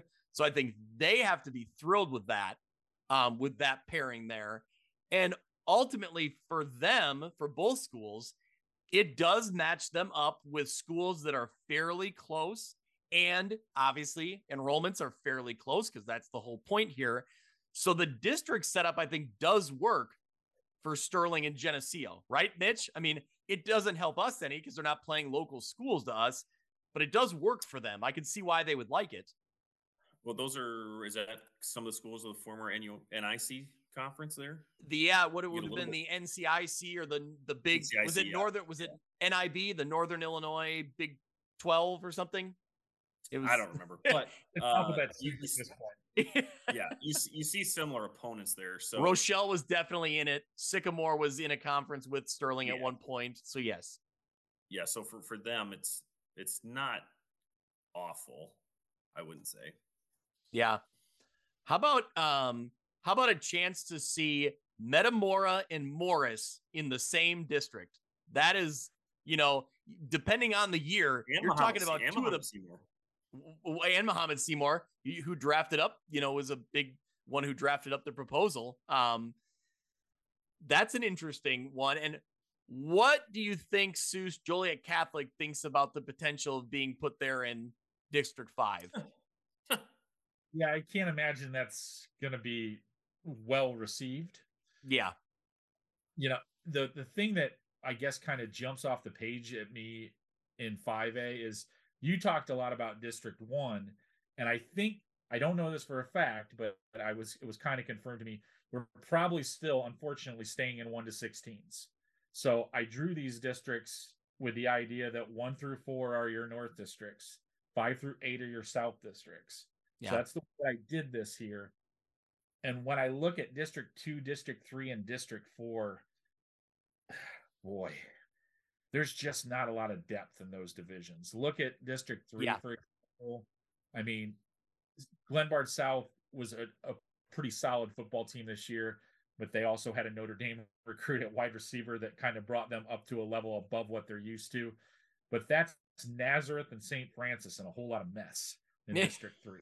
Yeah. I mean, Yeah. and then four is, oh my gosh, like we had four playoff qualifiers, but two of them are from the public league. That division is guaranteeing that two public league schools are qualifying every year if that's the way it held up. Um, you know, and and the, and there are good public league teams. I'm not saying there aren't. Morgan Park in District Five, Yeah. very good. That group is not a very good cross section of public league schools, but every year there's going to be two qualifiers out of there, and then there's also going to be two schools that are going to qualify every year, no matter what. Evergreen Park and St. Lawrence will make the playoffs every single year if that Yep. that this sketched out. Yeah. They they will never fail to make the playoffs. Yeah, And- and, yeah, and you just mentioned it, and I I want to go on a tirade here. If we st- how can we possibly justify staying one through sixteen brackets when we're potentially looking at passing something where teams are traveling around the state every week of the regular season? How we can't justify that? There's no way. It's ridiculous. Well, I was I was a little flippant when I asked somebody on the proposal on whether or not why that wasn't an addendum included in there because it seems to be this is what everybody wants. Yes. So if you have the opportunity to put that on there, just throw it on there as a writer and it goes through and then it's out of the IHSA's hands. Because if this proposal is going through, if that's part of the proposal, then we have to do it. And I, Oh I. I think I, I think they just kind of caved on it and said, "Well, we'll we'll leave that to the IHSA's discretion." That's how it was described to me.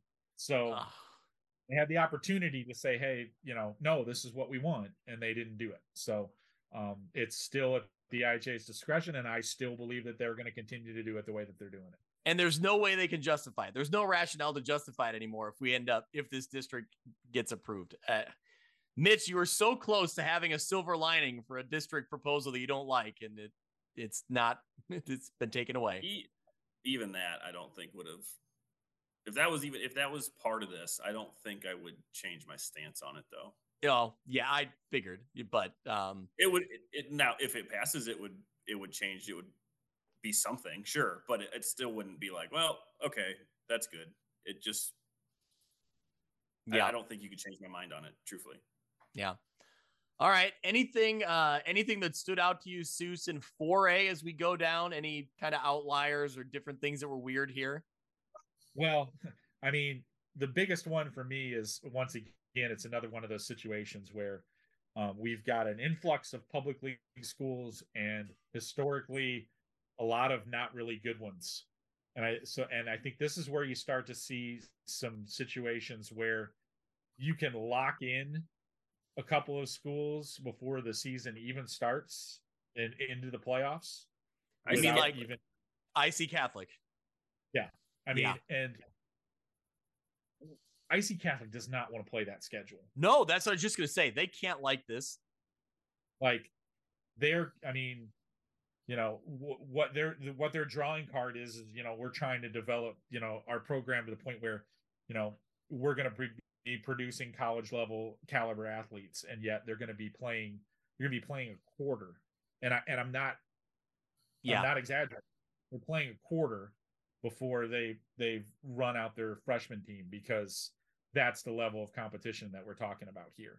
I mean, that schedule would be potentially ridiculous.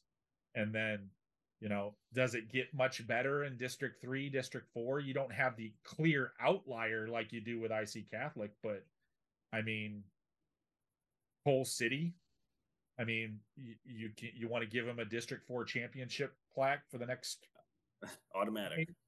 I mean, I mean that's where we're at, and then, you know that that's what I look at here, and that's where I get really troubled. Is, um, you know, it's the same. It's it, it's a similar argument to, got to put them somewhere. They're involved, but I think a better way to go about this would have been to say, okay, we're going to dedicate. We've got, we've got 16 public league schools in this. We're going to dedicate two divisions to them.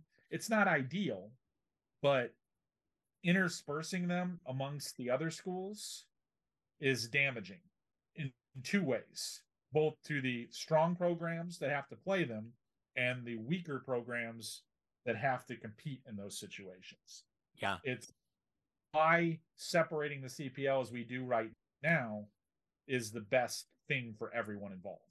Yeah. Because no offense to them, you know, I'm for everyone playing football that they can, but history has shown over and over and over again, we've got so much evidence to this point. They're not ready to compete at that level. This system would force them to. And that's not great because not only are the playoffs for the problems that they have, those are at least the teams that proved that they were at least okay enough to get five or six wins. In some of these situations, you're drawing IC Catholic with teams that haven't won game three years. I mean, yeah, yeah, that's, I mean, it, the, that's why I'm saying when I advocate for the conference system, that's what I advocate for. It has done a pretty decent, not in all accounts, but a pretty decent job of ferreting out and and kind of shifting teams to where they largely belong. Yeah. This system takes none of that stuff into account. It just it doesn't take any of it into account, and that's where I have a lot of problems with it. And you referenced it, I think, earlier, but the Chicago Public League, you don't get the sense wants anything to do with the district football model. I don't think they do. Um, but also the thing that you have to keep in mind, and I, and I don't mean to slight anyone there, but history also shows that they have not been real invested in the voting. They're just kind of like whatever whatever hand you deal us, you deal us, and you know we'll we'll do whatever. And so they don't often they don't often like I would think if they voted in a block and said, "Hey, this is what we believe," they could engineer just about almost any topic that they wanted to. There, there are yeah. 85, 90 schools in the Chicago Public League that if they voted as a block and said, this is what we want, they could steer almost any legislative thing that comes along. But they don't do that. Because if you notice in past votes, we don't we don't have a full threshold of all the schools that are playing football that actually voted. Doesn't happen. Yeah. Yep. I don't know where the votes are coming from, but a lot of times I know where they're not coming from. So that's what it really comes down to. But yeah, uh, do I get the there are a few like and they tend to be the better programs that are like, sure, we'll take on this challenge. I know for a fact I know Morgan Park is for it. They want it. Yeah. Because they want that level of competition and they can hang. They can hang in their district. If I had to project right now who gets out next year in that district, I would pick Morgan Park. I would say they would get out of District 5. They would qualify. But but I don't think all this I could I could say that about very many other Chicago Public League schools in this situation. Yeah. We talked about obviously IC Catholic, you know, their potential setup here. On the opposite side, Rochester is down there in District 6 in the mock-ups. I'm not exaggerating. I struggle to find a team on either side that could challenge IC Catholic or Rochester year in and year out. I just think if yeah. these if these districts hold, I think you see that state championship every year. I think you're probably right. I mean that that's really what it comes down to.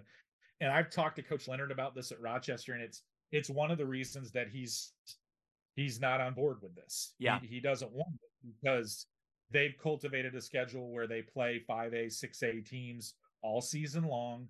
Um, and, you know, some of them give them a little bit of a push. Um, Sacred Heart Griffin obviously gives them a little bit of a push, and they would still play them in a rivalry game, I'm sure, but not the same thing like we were talking about before. But it's just, um, you know, even when you look at District Six as I have it drawn, six of those eight teams qualified for the playoffs. But I have no doubt in my mind if you said project it, what do you think is going to happen? Rochester goes on the one line and they go on the one line every year to start Yeah. the season for as long as if we're doing this system for as long as we do it. Yeah, I that's what stood out to me as soon as I looked at it. Like, all right, in 3A, we got a lot of schools from our area here. District one, uh, Byron, the state champion, uh, defending state champion, they would be in a district with Dupec, who we've covered from the Northwest Upstate Illini. Obviously, know them very well. Genoa Kingston, Marian Central Catholic, North Boone, Oregon, Stillman Valley, Winnebago. That's an interesting dynamic for Dupec, who's been playing in a 1A, maybe 2A and NUIC, mainly 1A. And they've always kind of been up in 3A when they co op a very good program. And they've been on the threshold of being almost like a great, you know, quarterfinal type program. Um, but this would certainly be a step up, you know, in competition, at least looking at step up as far as enrollment wise. They play a very tough 1A schedule, but this would be a tough 3A schedule. Yeah, it, it, it's it's definitely kind of an interesting situation when I look at this, and this is another classification where, man, some of the some of the lines are really strange.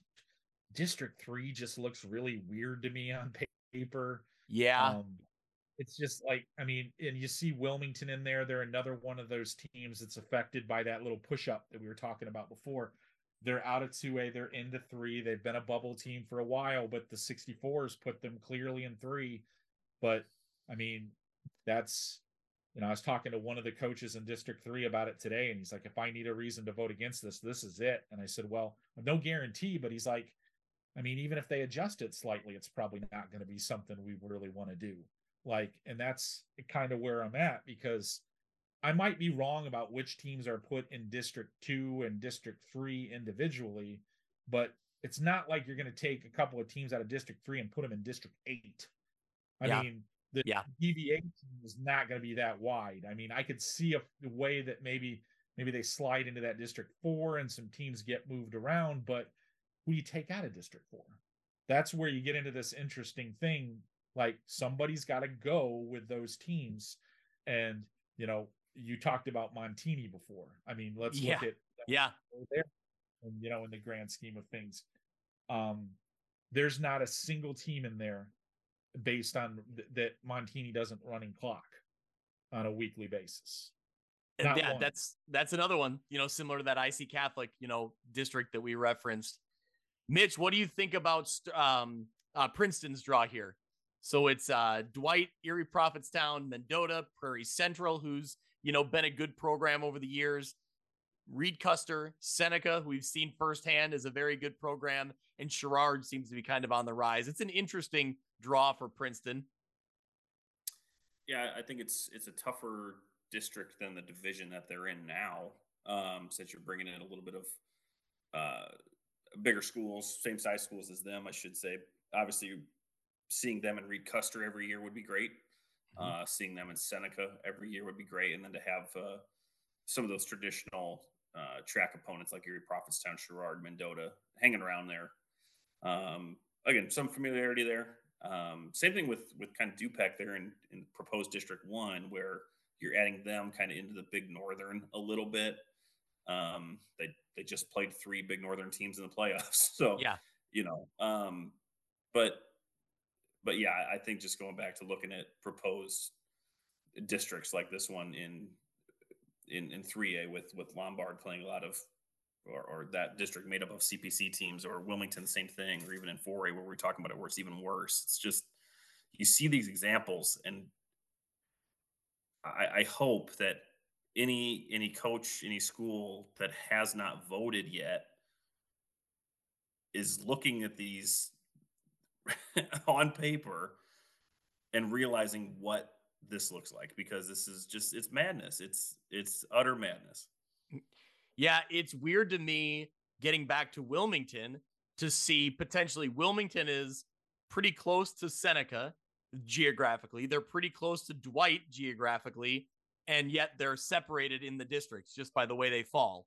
You know, and at you like you said, this is not a perfect, you know, projection, but it, it is weird to see that Wilmington's the outlier. For as good as they are, they get in a district, you know, with let's be honest, not as good of competition as what's Right. sitting right next to them. So, And then and then Monmouth from our area goes down south. They're they're the the last team that kind of gets bumped down.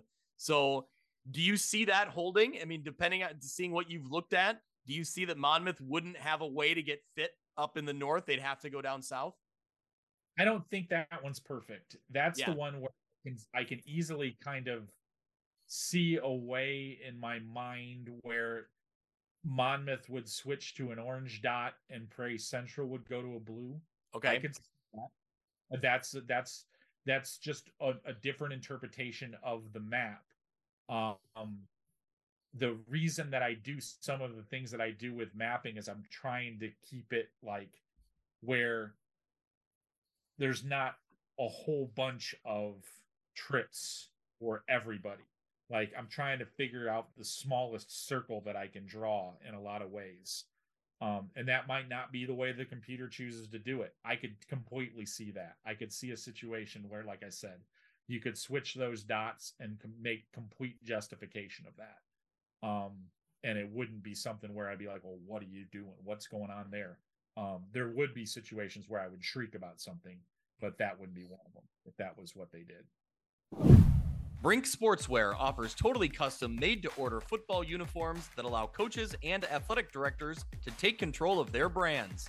The uniforms are available in sublimated and tackle twill. They offer free digital mock-ups, free shipping on team orders, and free physical samples before you buy so you know exactly how you're spending your program's money. Uniform sets start at $99 for sublimated and $120 for tackle twill. You can find them on Twitter or go to brinksportswear.com. View from the West podcast is also sponsored by the Cupcake Cartel, gourmet cupcakes that are made to order. Over 40 flavors, including wedding cake, lemon blueberry, strawberry milkshake, snickerdoodle, and Oreo. Perfect for weddings, birthdays, showers, fundraisers, or any event. You can find the Cupcake Cartel on Facebook. We thank them for their support. The Quad City's first and only fantasy football show, For Fantasy's Sake, has you all covered when it comes to all of your fantasy football needs. The guys come to you live every Sunday morning during the football season from 10 to 11:30. They've got the best analysis, rankings, DFS, and gambling advice between the Rock and Mississippi Rivers. So tune into For Fantasy's Sake every Sunday during the football season from 10 to 11:30 a.m. on Facebook and YouTube. All right, well, let's head to Class 2A now, and that's where we have a lot of our teams, obviously from the you know Three Rivers Athletic Conference, and you have Alleman, the the school we talked about at the very beginning of this episode that the district format would really benefit them. I want to start there in District 2. That's Alleman, Bureau Valley, Eastland Pearl City, Mercer County, Orion, Riverdale, Rockford Christian, and Rockridge. So it's an interesting dynamic here when you're talking about Rock Island Alleman being thrown in there. You have Rockford Christian being thrown in there, but then it's a lot of schools that you know we're very familiar with from our part of the state. Mitch, what did you think when you saw this district and the way it was drawn up? Yeah, so in this in this particular one here in 2A, we had three um, schools that responded to our survey with a four vote. That would that would be Riverdale, Alleman, and Rockridge. Um, and, looking at it, and, and specifically looking at at Sam Graves with Rockridge, he brought up a good point that you know in his in his time, the TRAC has really gone through a lot of changes. Um, call it turmoil, call it growth, whatever you want to call it um, a traditional 1A, 2A conference is kind of getting into a little bit more 2A, 3A. You get the Kewanees in there, you're getting into the 4As. You know, his, his point was that in his time, they've lost Amboy, Fulton, St. Bede, Morrison, and Bureau Valley. In that time, they've gained Princeton, Kewanee, Hall, Mendota, Mercer County coming in this year. So his his point being that the landscape is not what it has been, and I, and again this this this point is where a lot of these smaller schools are coming with the uh, with the yes vote or, or the yes kind of mentality that they would play those like sized enrollment schools um, and it would stop this this conference realignments every year um, so yeah, we would see if that again mock district, we would see a lot of familiar teams. It would put Alleman in a much better situation playing smaller schools. Yep. Um, it would realign Bureau Valley a little bit better with teams that they're used to playing.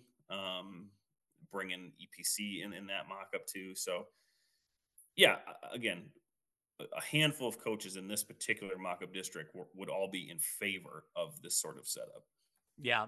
Seuss, looking around uh, Class 2A, was there anything that caught your eye? You know, other than a few weird mapping things, I kind of like 2A. I'll be Okay. honest. Yeah. I mean, I think there are a couple of strange things, and it's based on the fact that you got to have eight. Um, you, you know, the eighth team and a couple of them, especially in Southern Illinois, it's like hmm, I don't know what to do here. Uh, kind of hit into a little bit of a, but you know, although I don't think District One is very competitive, at least it doesn't create a geographical mess because there are eight of them. Yeah. So they fit cleanly there. And while I don't think any of them, to be honest with you, will be much of a factor once we actually get into the postseason, um, at least they're not causing a mess in the other districts. Um, so that I kind of like. And I kind of like the breaks in most of the other districts, like where it factors out. So then, so you know what this means. The actual districts will look nothing like this. that you won't like them as much when they get drawn up. But that's what you know that's what ultimately will happen here so um and this is another thing that goes back to you know hinging on you know the teams that i pulled did i get them right you know when i added to make 512 here this is where it really starts to get interesting because these districts are pretty precarious you throw a wild card in here say for example the small i don't know who it is off the top might have to look but what happens if the smallest 3A school needs to come down to two to fill a vacancy because I, I guessed wrong at one of these teams? All this map gets blown up. yeah, Where does that where is that team? Where where does it show up on the map? Where does a you know, if I had to put another team oh, in there right now in, in my program that I use, a red star would pop up on the screen, which means it's an unqualified district team. Where does that star show up? yeah, what Yeah, did I, what did I take down?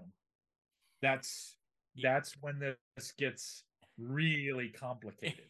so that's where it comes at because it's like in 2A, I learned today that one of the teams on this field is likely not going to be in this procedure because they're going to go to eight man. So just by knowing that fact, this changes. wow, okay. Um, so someone has to replace them. Interesting. Yeah, and that's that's a bigger question that we didn't really address earlier is that, you know, as 8-man continues to grow, is there something that's going to lock these schools in for 2 years where they can't leave if we go on a 2-year basis, which we kind of assume they will?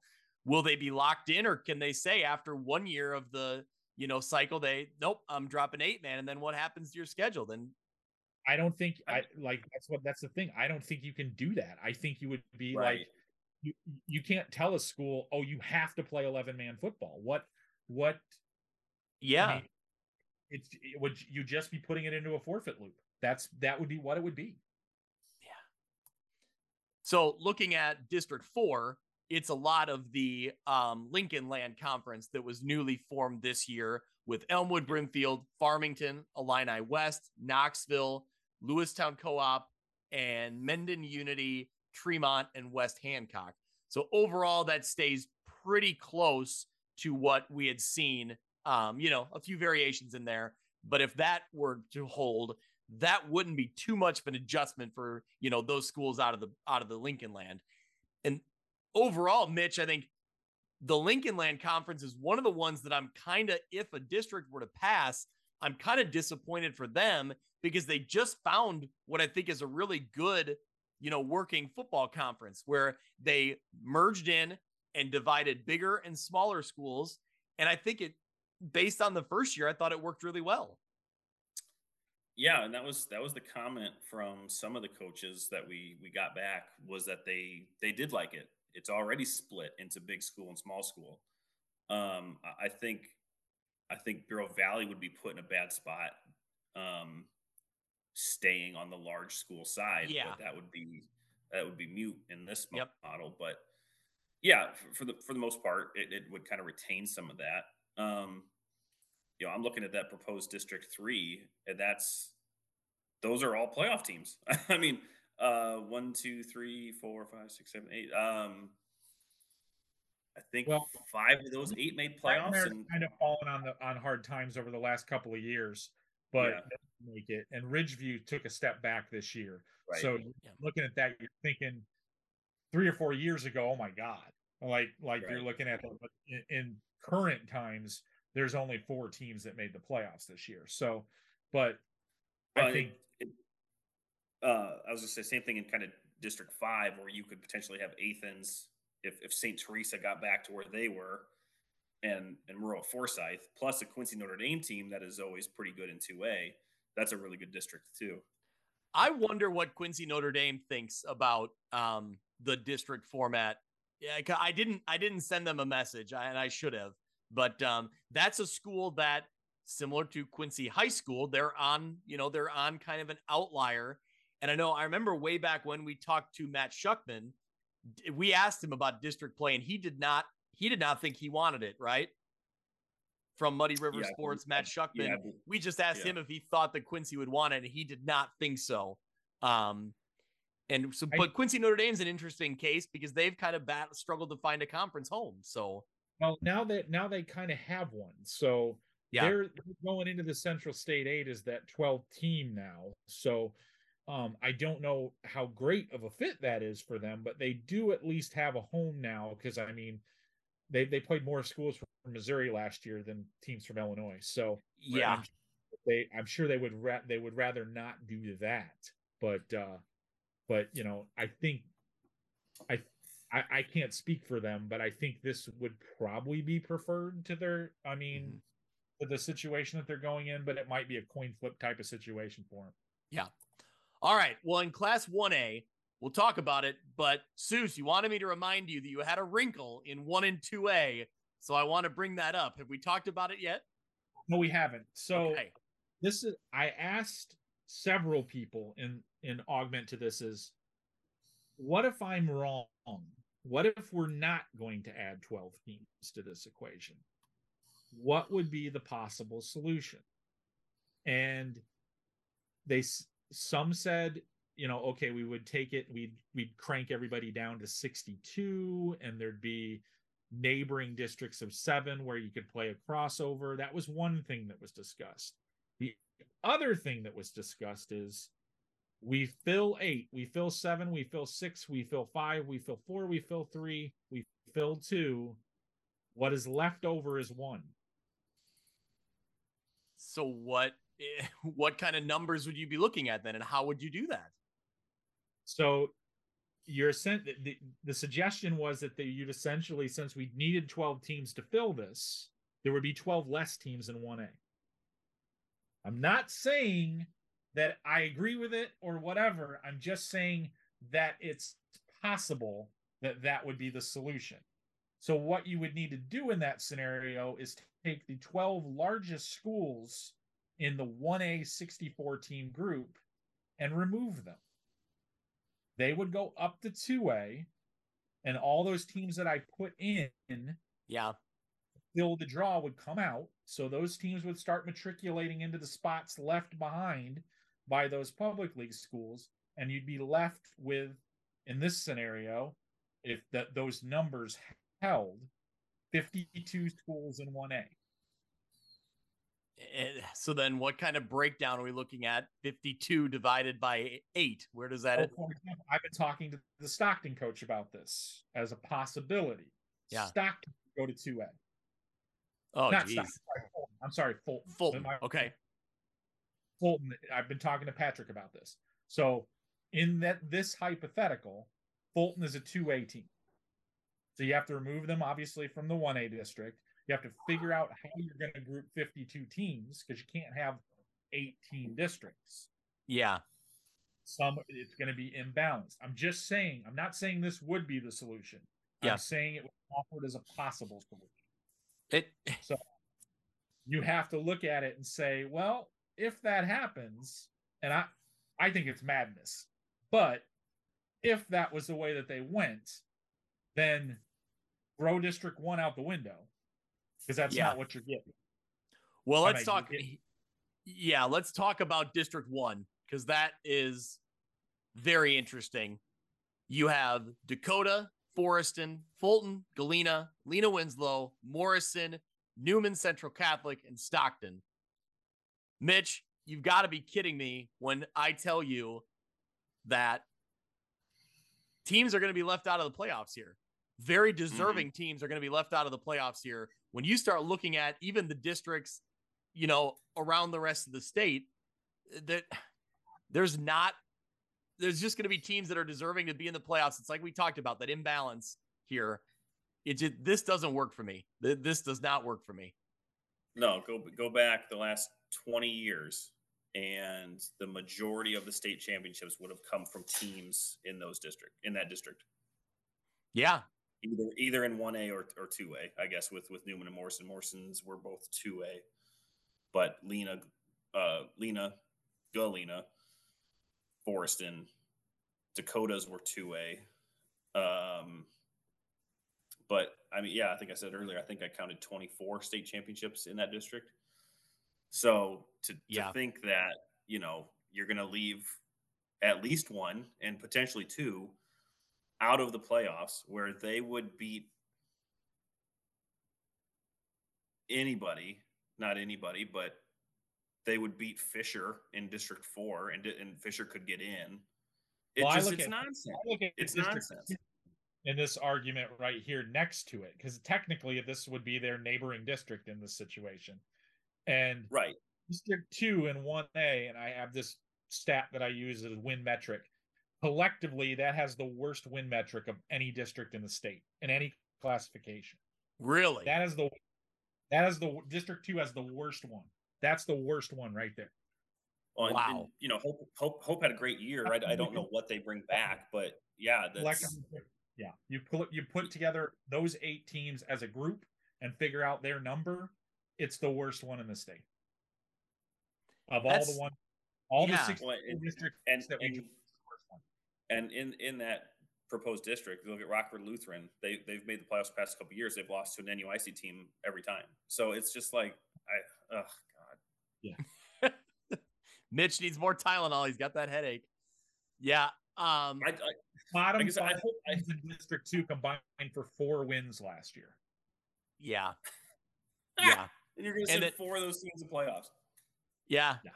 And then when you start looking at yeah, the the gauntlet that is that district 1, yeah, just uh yeah.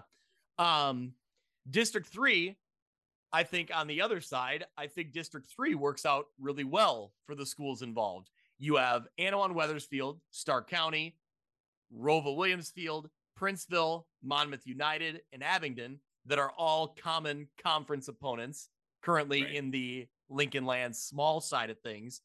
But then you toss in St. Bede and Fieldcrest is kind of the interesting one there that I I was have they always been 1A Seuss? They've been up higher usually, right? they are right around that border Okay.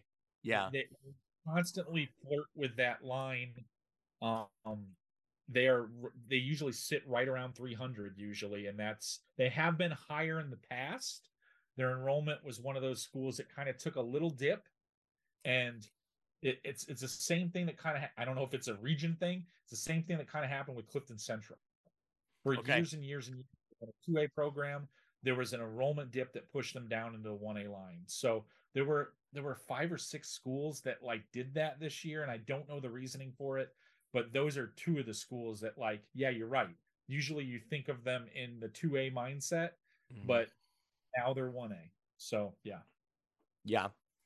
So there it is. I mean, that's you know, that's the eight classes kind of all projected out and how the districts would look. It's not perfect, but Seuss, I give you a ton of credit because there are people around the state looking for, you know, answers to, you know, looking for any sort of clue to what they might be voting on. And this is a huge resource here.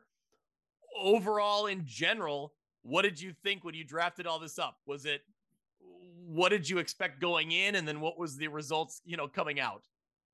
You know, eh, I think one of the things that I really kind of had to wrap my head around when we were talking about this before is to kind of wash away the classifications that I'm used to people being in because there was going to be some changes here and I knew there were going to be some changes here because of what we talked about before. Um, the one thing about the conference system that it does is if you have a 4A, 5A, 6 6A conference where those are the schools together, doesn't happen every time, but usually the better teams are the 6 the 5A teams. You might have a little jump around, but usually you can kind of mark it by enrollment when you have like that big of a gap sometimes in enrollment. And that's the complaint here is that you know, we're the teams that are in those conferences as the smaller schools are like we can't get out of this hole that we're in and as long as it's like this we're we're not going to see any change. Um but the crossover to that is just because you're moving into that you know more like enrollment doesn't necessarily mean that all your problems are just going to vanish away. Like you might just run into a bunch of programs in this system that are the same size as you, but still better than you. Like it becomes, and that was kind of the dynamic that I kind of had to wrap my head around. The biggest problem that I experienced were a lot of times you look at this map, you look at the dots before I colorize them, and the best solution for districts was there are seven teams here, there are six teams here that belong together but I need to figure out a way to get these four that are over here. So not only am I inconveniencing the four teams that I kept in that district with the outlier four, I'm also screwing over the other two that are more natural fits with the four that I just took out to make that district. So that's where the conference system is superior because you can flex it in a way that makes it work for the teams that you have there. You can form a 16 conference, you can form an 18 conference, you can form two divisions of six teams, you can do a lot of different things. The rigidness of eight, you get there were numerous situations where you look at these maps, there are nine dots that are perfectly affixed in an area with one another. And yeah, gotta pull someone from that group because I need nine doesn't work. And it's just th- that's where you get into it. And then the other layering to this and like i don't know what the solution is. Like if if we end up going to a district situation and i i haven't i haven't figured out what i think the best solution would be here. People ask me that all the time. Well if you were in charge of it what would you do? Um i think one of the things that i would do and and i don't know if this would fly but since we're throwing stuff against the wall and see if it sticks let's try this um, I think we should put ones and twos together, threes and fours together, fives and six. The gaps are not that wide, especially when you you consider about you consider hey let's designate everybody everybody in the classification that they want all right? Okay? And then just put them in these ones and twos districts and then the best 32 teams that come out of that process that are designated 1A are your playoff qualifiers. Yeah, right? I can see that working. You finish fifth in a district that has that you're in as a 1A, if your metrics set if you were 5 and 4 with 32 playoff points and that's one of the best teams that was designated as 1A, you go in. Like it would give more flexibility. It would eliminate the need to stick to these hard numbers of 10 or just it, it would give you more chances and opportunities to form smaller groups and it wouldn't be so rigid. Like i mean i don't know if i would have to flesh this out but that's something that i've always kind of been kicking around in my head is like the thing that makes me kind of scream about this is we want to be in like enrollment in 2a do you know the gap between the smallest 2a school and the largest 2a school Nope. 89 students. Wow. Yeah. Yeah. All So, right, Yeah. very you're not- wide. Yeah. hmm So when we're looking at this, one question that I meant to ask earlier, when we form, eh, depending on the number we end up with, if it's 512, we obviously know what we're getting. That's the goal, I think, or that's the idea, I should say. But if we don't have that, does every every class has to have each district with the same number, correct? Well, I think what would have to happen in that situation is you would have to drop, let's just say, just for sake of argument, you would have to drop um six, let's just say we we let's just say we have 500. We don't add any of the public league schools. Let's just say that. My suggestion in that scenario would be how, how did how would you deal with this? Okay, I would suggest like this you do one of your IHSA drops, your little P drops that they do to set the brackets. Two classes stay at 64, random draw. All right. The other six go to 62. All right. And each of the, then you take two districts and make them 17 districts. All right Yeah. and then you put them neighboring each other geography wise. So then the teams that have a bye week on that week simply cross over against the other neighboring district to fill that. game. okay. Okay. Then it holds the district standings. It just it just gives you a scheduled game, so you don't have to take a bye or a loss in that situation because it would be unfair to count the crossover game because everybody would have different crossover opponents. It would also screw up your tiebreaker. Okay. So, so that would be that would be my solution if you said how do you fix this?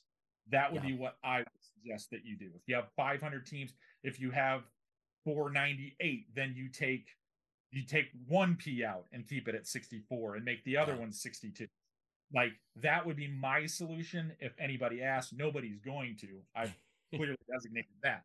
But it's but that would be the way that I would do it if asked. Like the the 1A 2A thing that I was talking about before, I'd I'd want to hang that up with a noose. I mean, that would just uh, that would want want me to just I, I don't know what I would do in that situation because I don't know how you make that designation, but the biggest challenge I think in that situation would be figuring out the most fair way to decide who goes up, who stays down.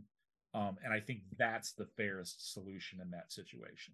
Yeah, that makes sense to me. I I hate the idea of just you know working your way down and then 1A just gets the scraps whatever's left. Like that seems Yeah. so I mean just like a slap in the face to small schools. Like that it doesn't really matter. We'll just leave you with whatever whatever's left. Like Yeah, that seems then- wrong to me. The other kicker to that is is like then you could have other classifications that are like, well, well, hey, wait a minute. We have 32 non-qualifiers to the playoffs, and these guys only have 18. What the hell, bro? Yeah. Like, you know, I mean, that's yeah. like that. That's where that kind of the rubber doesn't hit the road for me either, because Yeah. like you have to lessen the number of teams and districts you'd probably end up getting into a situation where you have six team and seven team districts and then you've then you've got messy situations where you might have i here's here's a terrifying one for you if you have six team districts there would be a scenario where you could get into the playoffs at two and seven so i'm not gonna i'm not gonna do that Yeah. one for you that one i, I know that one would want uh, i'm gonna make your partner there pass out so Well, I mean, I saw that that type of thing played out in the state of Iowa when I was covering high school football over there. I, I mean, I saw it play out that way. Um, we have gone, we have gone long. This has been an absolute deep dive. Mitch, I'll, get and actually, Seuss, before we, uh, you said no one's going to ask you, you know, your thoughts, but I did. I did have a head coach say, if Seuss could do whatever he wanted, you know, what would he do? And you already kind of addressed it. You already kind of said what you would do if you had the, you know, had the reins to do scheduling, regular season, postseason, all of it. So I, I think it's interesting. I think people are interested in what you think would work best. I think if I did, if if if I was made the all powerful warlord of IHSA football, I think I would work in the current system to try to get a better answer. Um, I, I think there are some fixes that could be made to the current system if everyone was open to it that would make it a better experience for a lot of people. I can't solve all the problems, but districts don't don't solve all the problems either. The current system doesn't solve all the problems. We are not going to be able to create a system where everyone's going to be happy. Yep. Like it's just it's not it, it doesn't exist. It does not exist. Um that that's the thing that frustrates me. I think if we don't pass the district system, what is going to have to happen moving forward is we're going to have to come up with some way to I guess the best word I can use to describe it is arbitrate issues. Because the problem that we're continually running into right now is everyone's chasing the five. I don't like that terminology, but more so than chasing the five, all programs seem to have a different interpretation of what a competitive football game is. Like, yeah. I, I want a competitive game, is what they tell me when they're looking for the game. But they don't like the first five options that I give them that I think are competitive games. Like, I'm trying to find a solution for you. You're trying to find the perfect path for your week three vacancy. I'm trying to tell you there isn't a perfect path at this point. I'm trying to give you the best possible solution and get resistance, and then you end up teams going to Wisconsin and Michigan, and they don't have to. Like, yeah, there are some situations that you have to go to Missouri if you're over by the Missouri border, but no, that you don't. We're going to have to get into a situation where we say, okay, I can't find a week two game and I'm not saying it's got to be me, it's somebody. I need a solution. Can you give me four options amongst the available schools that are here? And you're saying when you submit to this process, I'm going to take one of those four schools. Like, yeah, yeah, forward. Instead of this dance that goes on, because if we don't do this, there are schedule problems that have to be resolved. I'm I'm not blind to that. Yeah. I understand. Um, but people need to be more flexible when you are in need of a game than trying to like like I I, I won't name a program name, but you know, let's just say there's there's a one and eight team out there that doesn't have a week two game. We got to stop having this shark feeding frenzy of every team that has a vacancy calling up the one and eight saying play us, play us. You know, that's got to stop. We got to yeah. start having some unions of these teams that, yeah, maybe it is a risk, but if there's another team that went four and five last year and you went four and five last year, guess what? That's that's a perfectly acceptable solution to an open date. Yep. Go play. Stop yep. looking for stop looking for that. I mean, maybe you'll win the game. Okay. Like stop thinking in the, the pejorative. You know, that's that like I said, I know it's a problem. And you know, like at the end of the day, I hope that this this system does not go through. I think there are too many variables and too many things that are not answered. Um, and I think what will end up happening if it does go through is that there will be a bylaw proposal on next year's administrative legislative to reverse it and send it back. Like, and what then we'll be back in this whole discussion again. Like, and I'd also like to know out of all of this stuff that, that bothers me, people are complaining all the time about all these conference shifts and all this other stuff. Why do we have to have football teams and all other sports in the same conference? Yeah. Why does it have to be that way? Like I know some conference bylaws are written that way, but why does it have to be that way? Why That's a great question. Mm-hmm. Why can't you build football only conferences and leave the rest of your stuff alone? Yeah. I know that um, you know, it has happened. It's not unprecedented. Yeah. Um, it's just yeah, you're right. It's it's rare. Um, yeah. Well, that's what you're doing here. Y- yeah. Mm-hmm. Absolutely. Yeah. You're just calling it a different thing. Yeah. So why is it why is it okay if we're calling if it's district football, but it's not okay to do that in the conference system. I don't get it. I've never understood that. Yeah. Well, Mitch, I, I know kind of what your thoughts are, but any any yeah. final thoughts as you as you look at all this? I mean, we've really we've, you know, we've broke it all down. We've gone through every class. You've seen it all now. Yeah. Yeah, I, I think Seuss's point to that, we're just kind of shifting problems, um, or we're, we're slowing them down, is what we're doing. Right. Going to districts doesn't solve schools going through periods of low enrollment or low football participation. So we're still going to have those problems. You're still going to have schools that drop to 8A. Like Seuss mentioned, there's a team already out there who is unannounced who might do it. Yeah. You're still going to have that. You're still going to have schools that need to co op. Districts doesn't solve that. Um, and so I just, I've never understood what districts ultimately solves because I don't think it, it relieves the IHSA, the IHSA of some of the underlying issues that programs go through. And it's not the IHSA's fault, right? These are just things that communities go through, especially smaller communities. But or private schools that end up like Addison Driscoll, right? Those things happen. Districts won't solve that. So if if if I was king for the day, I would keep the model we have. I'd go one through thirty-two to balance the the uh, competition a little bit once you get to playoffs.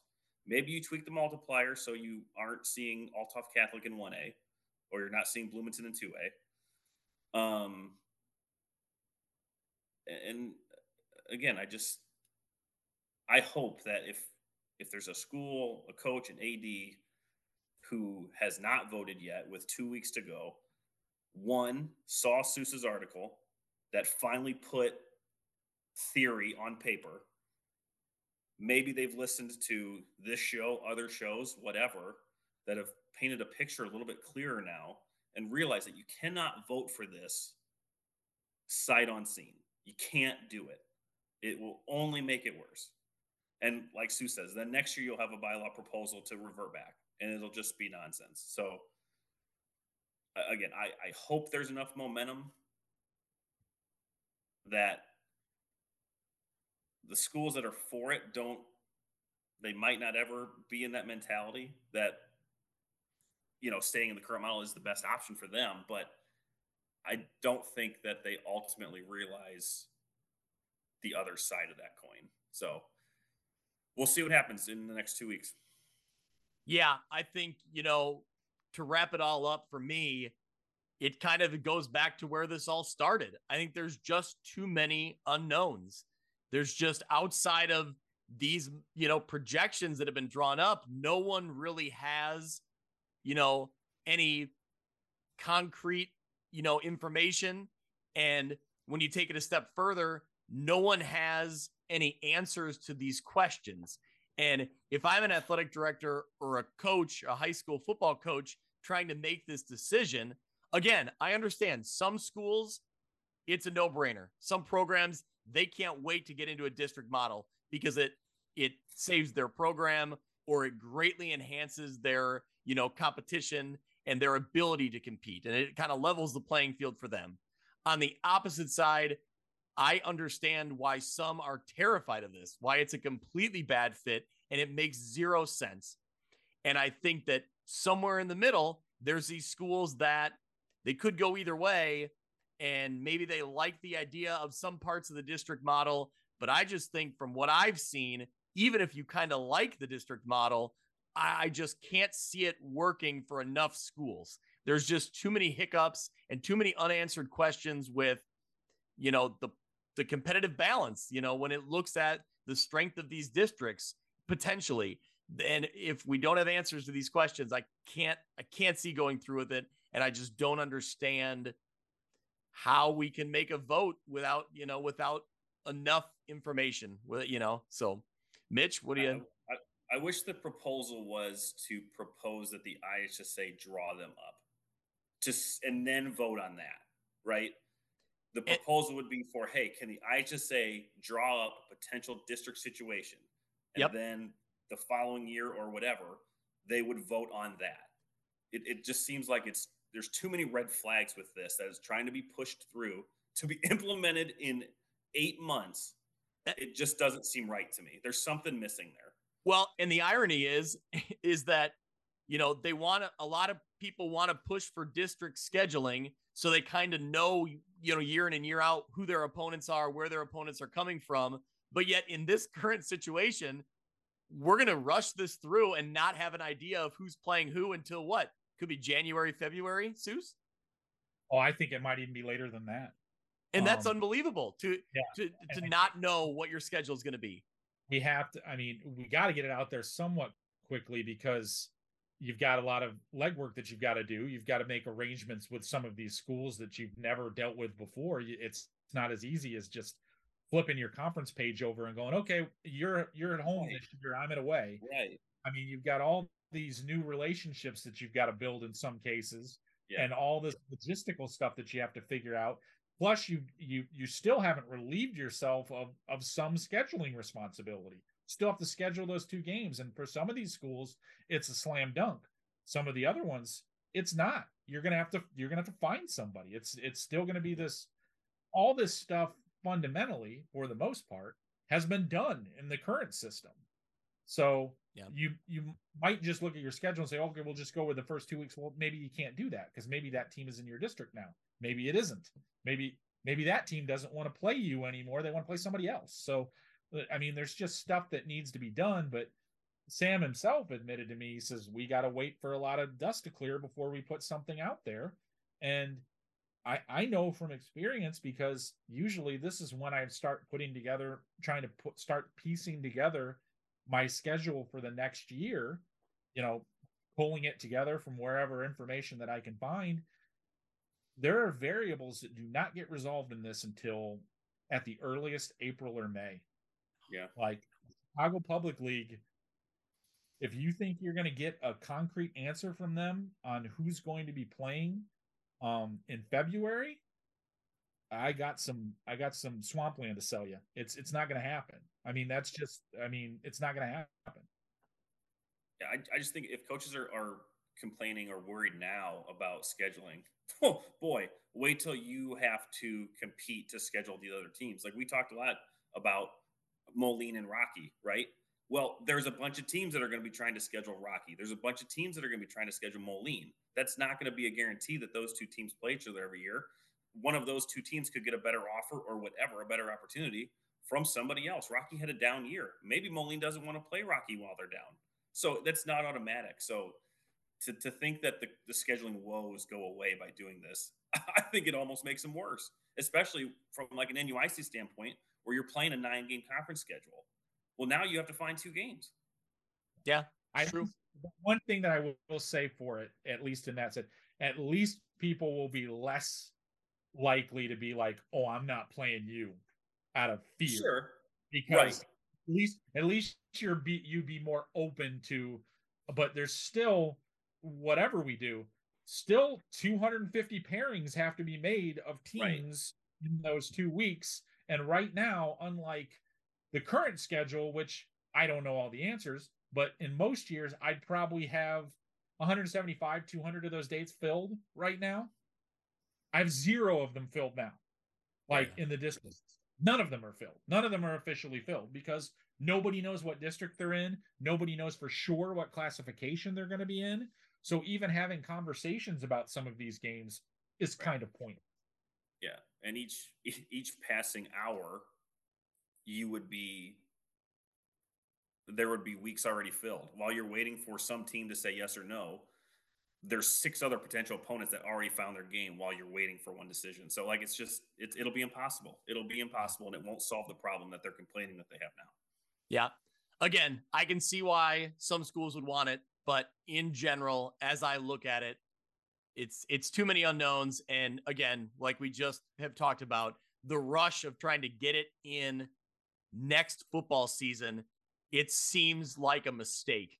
It seems like I, I like you you said it. You you said the phrase, Mitch. There's red flags there. Like, why are we rushing this? Why couldn't we have put it on as a proposal and said it will go in place in 2025. So we have plenty of time to draft something up, to take a look at it, and to get it, you know, to get it to its best possible solution. But I, it just doesn't seem like, I don't know, that that isn't the plan. And I, I don't agree with that.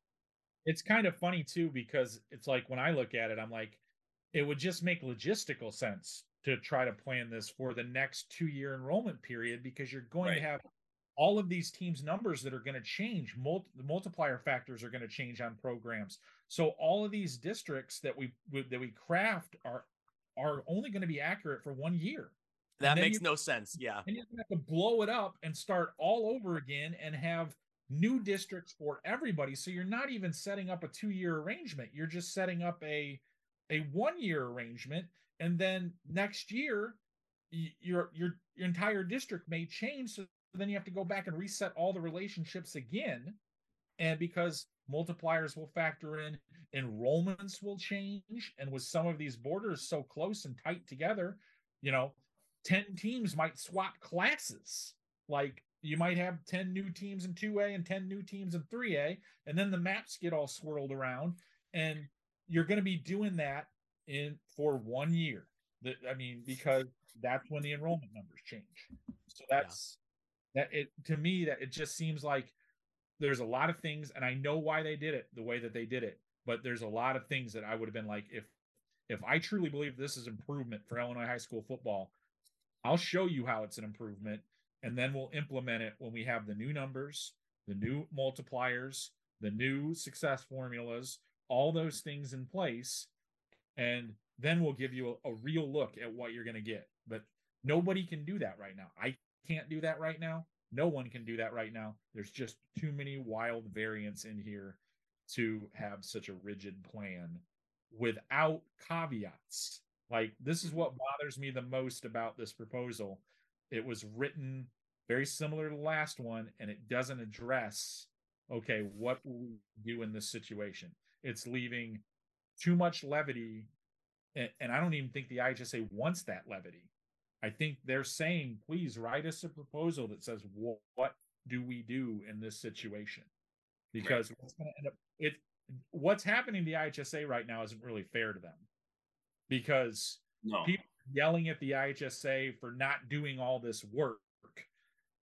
It's not their responsibility to do this proposal for the people that are suggesting this proposal. If these people want change, then it's their responsibility to demonstrate what they want that change to be. Yep, exactly. So, people are chewing so, out the IHS for not putting out a mock. I don't know if that'd be their responsibility in this situation. It right. wasn't S- asked for. Yeah. Yeah, send that yeah. to Muhammad Seymour. yeah. oh, okay. Oh, well, if, you want to point, if you want to point the finger as to the solution, we'll have the people who are proposing it draw it up, not the yeah. IHSA. I mean, they're yeah. going to have to. You're forcing their hand now. Yeah. Um, what, if, what, if they, what if they what if they what if they do something that you didn't want done? Right. yeah. yourself Yeah. Um, I was just going to say what. So what happens next, Seuss? The, the the voting is open until the 18th, which is two weeks away. Will we know on the 19th? I mean, will yes. it be that quick? Okay. Yes. The vote will turn around on the 19th. I was told that if it does pass, do not expect anything quickly. And when I say quickly, like I don't expect to see actual districts until March. That's that's the timeline that I believe it would be on. Yeah.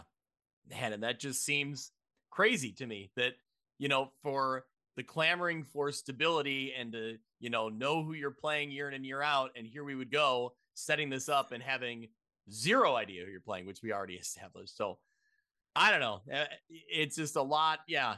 You know, it's just a, it's a lot to understand to try to wrap your head around when there's, you know, very few answers, you know, in the proposal. So anyway, have we, have we exhausted this? I, I can't believe Mitch, we've had some long episodes, but this, this might be a record this is, here. This is pushing three hours. Yeah. I, this is, it's probably our longest one, but maybe the most consequential one, right? In terms of yeah the impacts that we're talking about here. So it's important. Well, Again, I I don't know how many how many listeners that we have that'll make it all three hours, but I, I hope that it again gives proper insight to what is being discussed. Yeah. You did solve one mystery for me tonight, gentlemen. I didn't know if anybody could talk about this as much as I do. So you want to talk about you want, you want to talk public private for another two hours?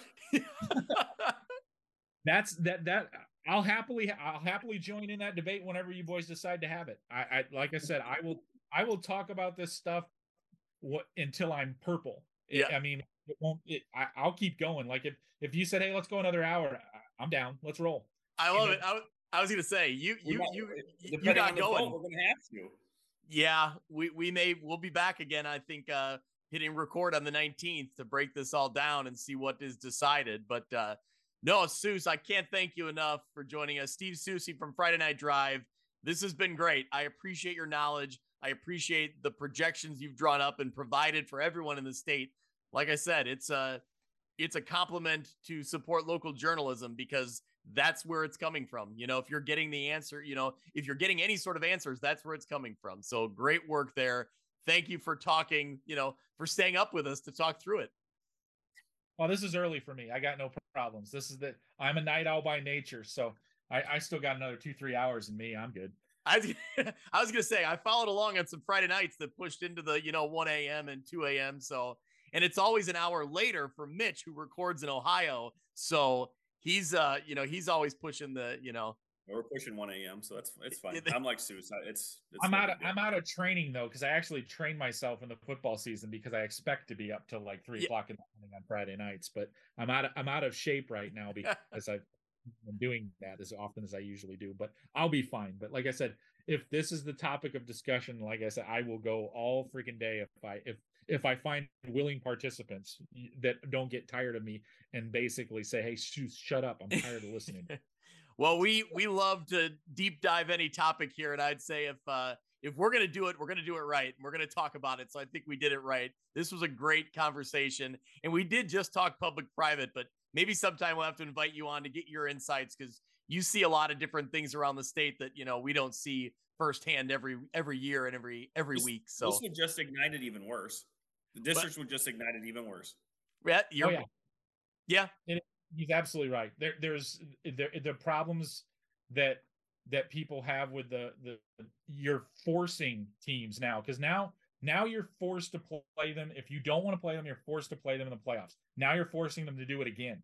You're forcing them to play that in the regular season and then get to the playoffs and get and play them again. Um, and you don't want to do that. So if that's your program philosophy, I just don't want to deal with them. Well, now you're double forcing that upon them. So it, yeah, it's only that that argument is only going to get more labored and more consternated. Oh boy, we're gonna have a lot more to talk about. Well, Mitch, I, I meant to make the programming note at the beginning. To anyone still listening this far in, first of all, thank you.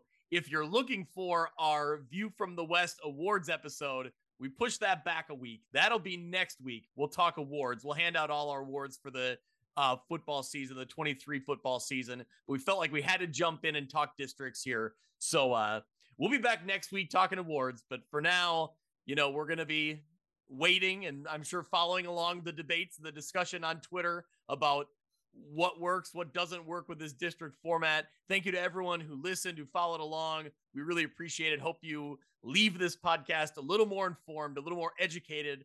And if you have the ability to vote, hopefully we've, you know, you know, given you the information you need to know or that you wanted to know going into the vote for sure. So uh Seuss, thank you again. This has been great. We'll have to do it again in the future. Absolutely. Thanks a lot for having me, guys. It was a really great talk, and I was glad to have it. Awesome. All right. Well, Mitch, we'll talk again next week. Start uh, thinking about your best ofs. Yep, no, no question. Uh, all right. We'll see you then. Thank you, everyone. That'll do it for this week's episode of View from the West. Thank you so much for listening. I encourage you to go out to Apple Podcasts or Podbean and subscribe so you can follow along, and downloads will come automatically every week. You can follow along on Twitter at View from West Pod. You can also email me if you're interested in being a sponsor, viewfromwestpod at gmail.com. Thanks so much. We'll see you next week.